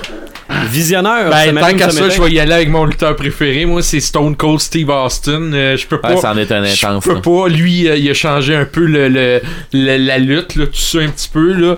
Euh, j'ai, ouais, c'est à, c'est à moi ça. j'ai trois, trois, ça m'allume. Je vais faire ça très rapidement. Premièrement, j'ai vu la bande annonce de la série de la CW Black Lightning. Euh, ce que je trouve intéressant de cette série-là, c'est que euh, ça a l'air d'être une série un petit peu plus familiale. euh, le père qui protège ses enfants, directeur d'école. tu sais, il, a l'air d'avoir une morale tout autour de cette histoire-là. Et son costume, moi j'en parle souvent, mais les costumes, son costume, il est vraiment très bien fait. Des éclairs, comme tout éclairé. En tout cas, moi, ça m'allume cette série-là. L'autre chose qui m'allume, ça m'est arrivé euh, quand j'étais arrivé à 4 heures à la maison. Tom Hardy en Venom. Oui. Moi, personnellement, je trouve que c'est un excellent choix. Tom Hardy. Oui, Eric. Tom Hardy, jouer qui joue dans euh, Mad Max va jouer Venom. Eddie Brock. C'est lui qui va faire Venom. Moi, ça m'allume. Ok. Mon troisième, ça m'allume. La programmation cinématographique estivale de Télé- Télé-Québec. Ah Encore ouais? une fois, Ok. d'excellents films. Est-ce qu'on va avoir encore. Est-ce qu'on va avoir une belle été comme l'année passée? Je pense que Euh, oui. ben, regarde, Parce je que te l'année passée, ça en était des intenses. Ouais, ça. ben regarde, tu vas avoir Ex Machina, Foxcatcher qui est le- sur la lutte gréco-romaine, euh, Esclave pendant 12 ans, Casino, Fargo, L'Armée des 12 singes, 2001, Odyssée de l'espace, Cap Fear, en veux-tu, en là, allez voir sur le site L'année de- passée, on a été gâtés. Ah, honnêtement, encore. oui. Allez à Télé-Québec pour euh, la liste, c'est jusqu'en septembre. J'étais un petit peu en retard, On là. a déjà commencé avec Alien. Oui, Ouais, Ouais, c'est bientôt, ça, là. Ça Je me, passe. suis Ah, pas ça ok. je, je me le suis pas tapé parce que j'ai vu que c'était Aliens et euh, je me suis pas tapé parce que je viens de m'acheter le, co- le coffret. Euh, Dans je, je, je, l'ai pas vu, je devais être à. Ben, Et gars. mon samétain, euh, écoute, euh, lorsqu'on a, lorsqu'on a fait un podcast il y a quelques mois, j'avais vu l'affiche, je me suis dit c'était mon samétain. je me dis s'ils font une bande annonce là-dessus, là je vais vraiment croire à ça. Effectivement, les emojis ont fait une bande annonce là-dessus.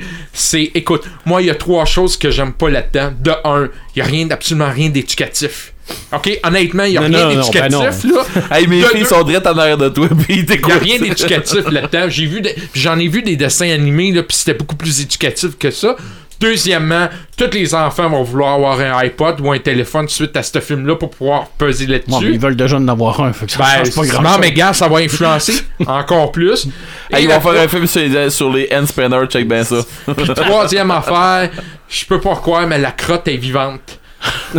Ok? Eh oui. Puis en plus, je sais pas si vous avez vu la photo, avec un sourire très moqueur, très baveux. Non, regarde, cette série, ce film-là, ça m'éteint. J'irai pas voir ça une Ah, tu Je ne- pas le choix. Non, non. si Marc va voir Wonder Woman, je vais aller voir les emojis. Ben, c'est ça. Ben, c'est ça. Je dépenserai pas de l'argent pour. D'après moi, il y a plus de chances que ce soit l'inverse. Ouais, peut-être avec sa fille, là. Mais moi, je n'irai pas Non, je pas ma fille voir.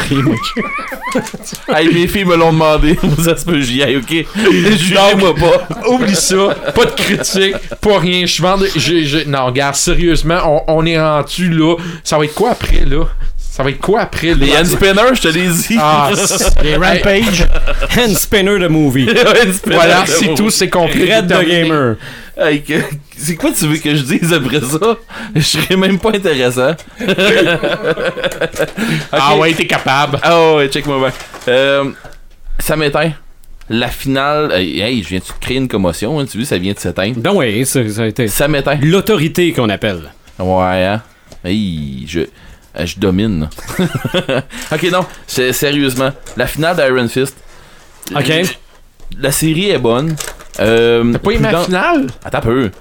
Euh, La finale, la série est bonne, mais je veux dire, Netflix nous a habitués à des, à des séries un peu plus intenses. Oui, il y a des super de combats. Oui, il y a un paquet d'affaires très hautes, Ouais.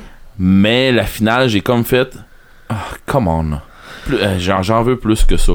Tu sais, c'est une finale genre euh, coït interrompu. Hein, on va le dire dans ma Ouais, mais est-ce que ça va se poursuivre dans Defender? Oui, T'es ok, t'es oui. bien en dessous de la ceinture, toi, ce C'est- soir. C'est clair. Ah, puis d'ailleurs, il dit dans, dans la série, il dit ce qui fait de moi un être spécial, c'est mon fist. Fait que oui, c'est en bas de la ceinture. Hey les gars, là c'est En plus, pas tu parles de Bobette de, de, d'Ultimate Warrior. en Calvaire, plus. les gars, c'est même pas moi qui est, qui est comme ça. Hey, c'est vous autres qui me rendez de même, là. Vous, vous. Ben là, Mais c'est correct, là. Regardez ça comme j'ai ça. hâte de voir ton ça m'allume. Ok, check-moi bien. Non, sérieux, euh, je m'attendais, je m'attendais à une, finale un peu plus, euh, tu sais, avec un hook un peu plus fort que ça. Ouais, c'est ça. Je m'attendais à un hook un peu plus que ça. Puis là, j'ai comme, ben, euh, ben, ok, on va voir peut-être, peut-être dans les Defenders, peut-être qu'on va avoir de quoi de, plus haut. Puis j'y crois pas tellement parce que je m'attends pas à rien de, de, de, de Defender. Parce que j'ai appris avec le temps que plus que tu t'attends de quoi, plus que t'es déçu. Ouais. Fait qu'à un moment donné, j'ai arrêté de m'attendre. Mais la bande-annonce est bonne. Oui, effectivement. Ouais. Mais il y a une affaire, par exemple, c'est que j'ai appris avec le temps, c'est que quand tu t'attends à rien, tu trouves ce que c'est que tu ce que ce que c'est que t'as été voir, tu le trouves hot. Parce que justement, tu t'attendais à rien. Fait que quelque part, à un moment donné, je me suis, je me suis mis ça un peu dans la tête, puis ça marche. Fait que peut-être que The Defender, je vais triper. Mais là, je veux dire, la fin, tout le long de Iron Fist, j'ai aimé. Mais rendu à la fin, je veux dire, les, mettons les 10 dernières minutes, j'ai fait, euh, ok, ouais, on va voir de quoi, puis finalement, euh, Les scènes de combat sont faites, par exemple.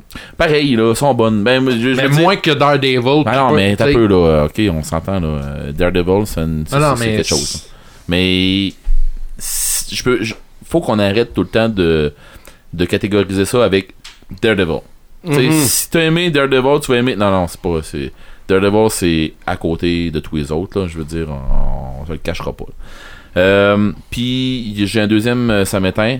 Le suicide de Chris Cornell. Ouais. Ça touche beaucoup, beaucoup, beaucoup de geeks. Euh, beaucoup de gens écoutaient Chris Grunge. Euh, ben, Le grunge aussi. Ouais, ouais, je veux dire, Black Olson, c'est. Tout, tout le Mhm. monde connaît cette chanson culte. Euh, fait que, dans le fond, mes sympathies à tout le monde. Ça m'allume sur une note plus positive.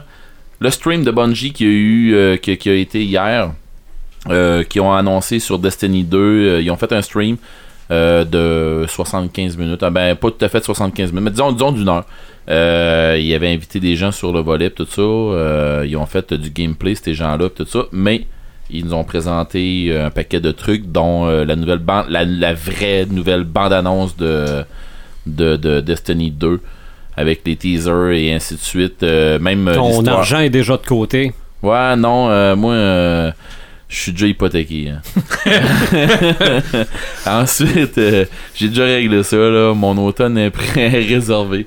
Euh, ensuite de ça, il y a eu une grosse annonce là-dessus qui était euh, les clans vont être de retour.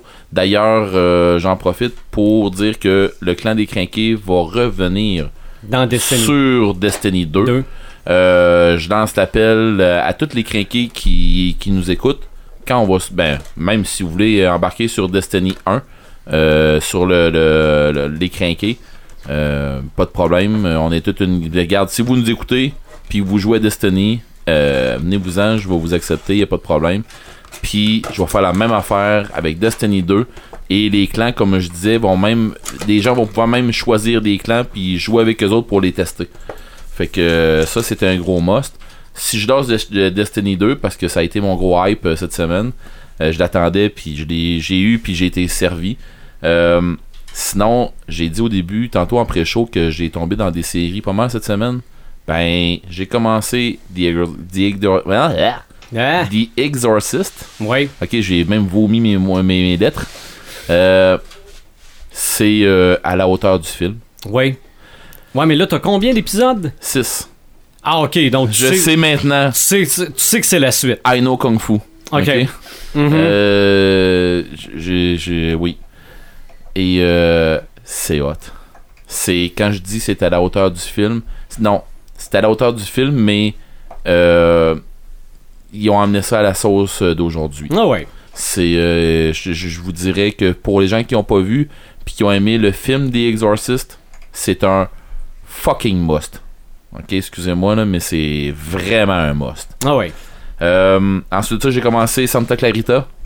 Ça, c'est drôle. C'est Honnêtement. gore, mais drôle. Ça fait changement, Oui, là. mais c'est parce que, tu sais, je me, je me tape les... À je me combien d'épisodes? je me tape trois, trois, trois saisons en même temps de trois, de, de trois, euh, de, de trois séries différentes.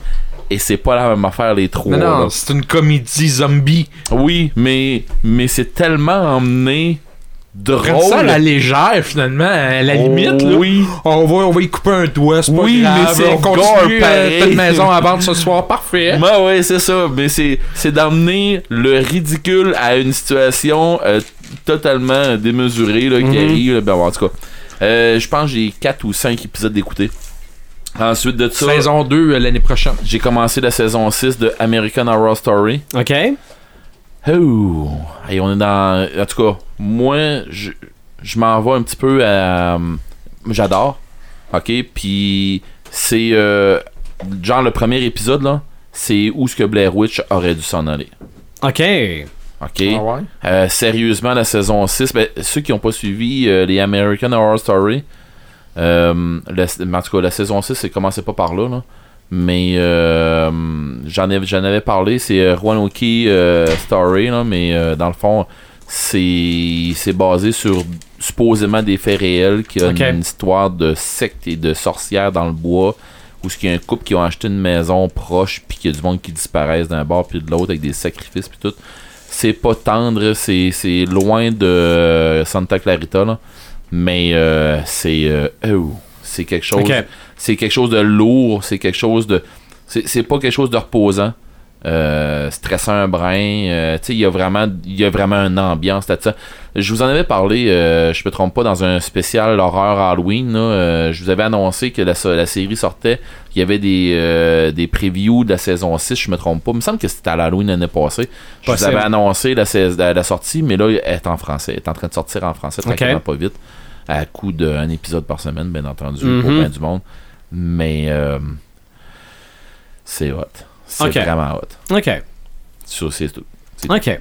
Hey, le prochain podcast, c'est-tu euh, médiéval fantastique? Yes. Hey, c'est quelque chose que je connais pas du tout, ça. Non, non, non, non. ben, Ben, ben, renseigne-toi cette semaine. Je vais essayer, ouais. Ouais. Puis, euh, je pense qu'il y a du monde qui font du GN là-dedans. Pour vrai? Ouais, je te dis. GN. Tu... Tu- tu- On en rejasera en, en dehors des Gros ondes. nono. Je pense que c'est Gros ça. Ouais, je pense, je pense On en rejasera en dehors Non, des je- ondes. ou, ou grandeur nature, là, c'est un des deux.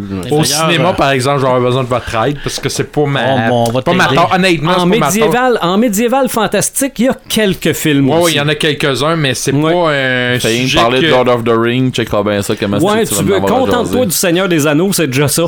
D'ailleurs, euh, on sait tous que Howard est un des pionniers du médiéval fantastique, l'auteur qui a écrit Conan. Mm-hmm. Euh, Il y a un type qui s'appelle Patrice Louinet en Europe, qui est une sommité mondiale de l'auteur. Et mon ami Franck Brisson, cette semaine, m'a envoyé une copie autographiée de son livre Howard, Bon. le guide d'Howard, que je vais amener Bon. Ah, bah ouais. de, son, de sa propre main de, l'auteur. On Pepper- a-tu, on a-tu des contacts? Ouais, mais c'est ça. Pepperman, tu sais que c'est la semaine prochaine, ce sujet-là. Ouais. Pas de suite. Ben, on espère la semaine prochaine, on verra peut-être, là. Mais, non, euh, Non, non, non, mais ce ce que je veux dire par là, c'est que tu sais que c'est la semaine prochaine, Ouais. le sujet. est- Marc, c'est une vedette européenne à cette heure. c'est vrai. Tu sais, gars, honnêtement, il est, C'est plus, il est plus connu en Europe qu'au Québec. Hey. si je me, fait, je me fais brider faire des, des chroniques vidéo maintenant. Marc, Donc, finalement- Marc de Pepperman a touché la table que j'ai créée. Finalement, aujourd'hui, on a parlé de catch. Oui. C'est vraiment de catch et non de lutte qu'on a parlé aujourd'hui. Non, Pepperman a jasé de catch. OK, puis nous autres, on a parlé de lutte. Ouais, c'est ça. OK, OK. Hey, Simon, merci d'avoir été là. Puis on va être là, c'est sûr qu'on est là le 3 juin. Ça devrait, hein? Et- Si Dieu le veut. Si Dieu le veut. Prochain podcast des Crinqués, on parle médiéval fantastique.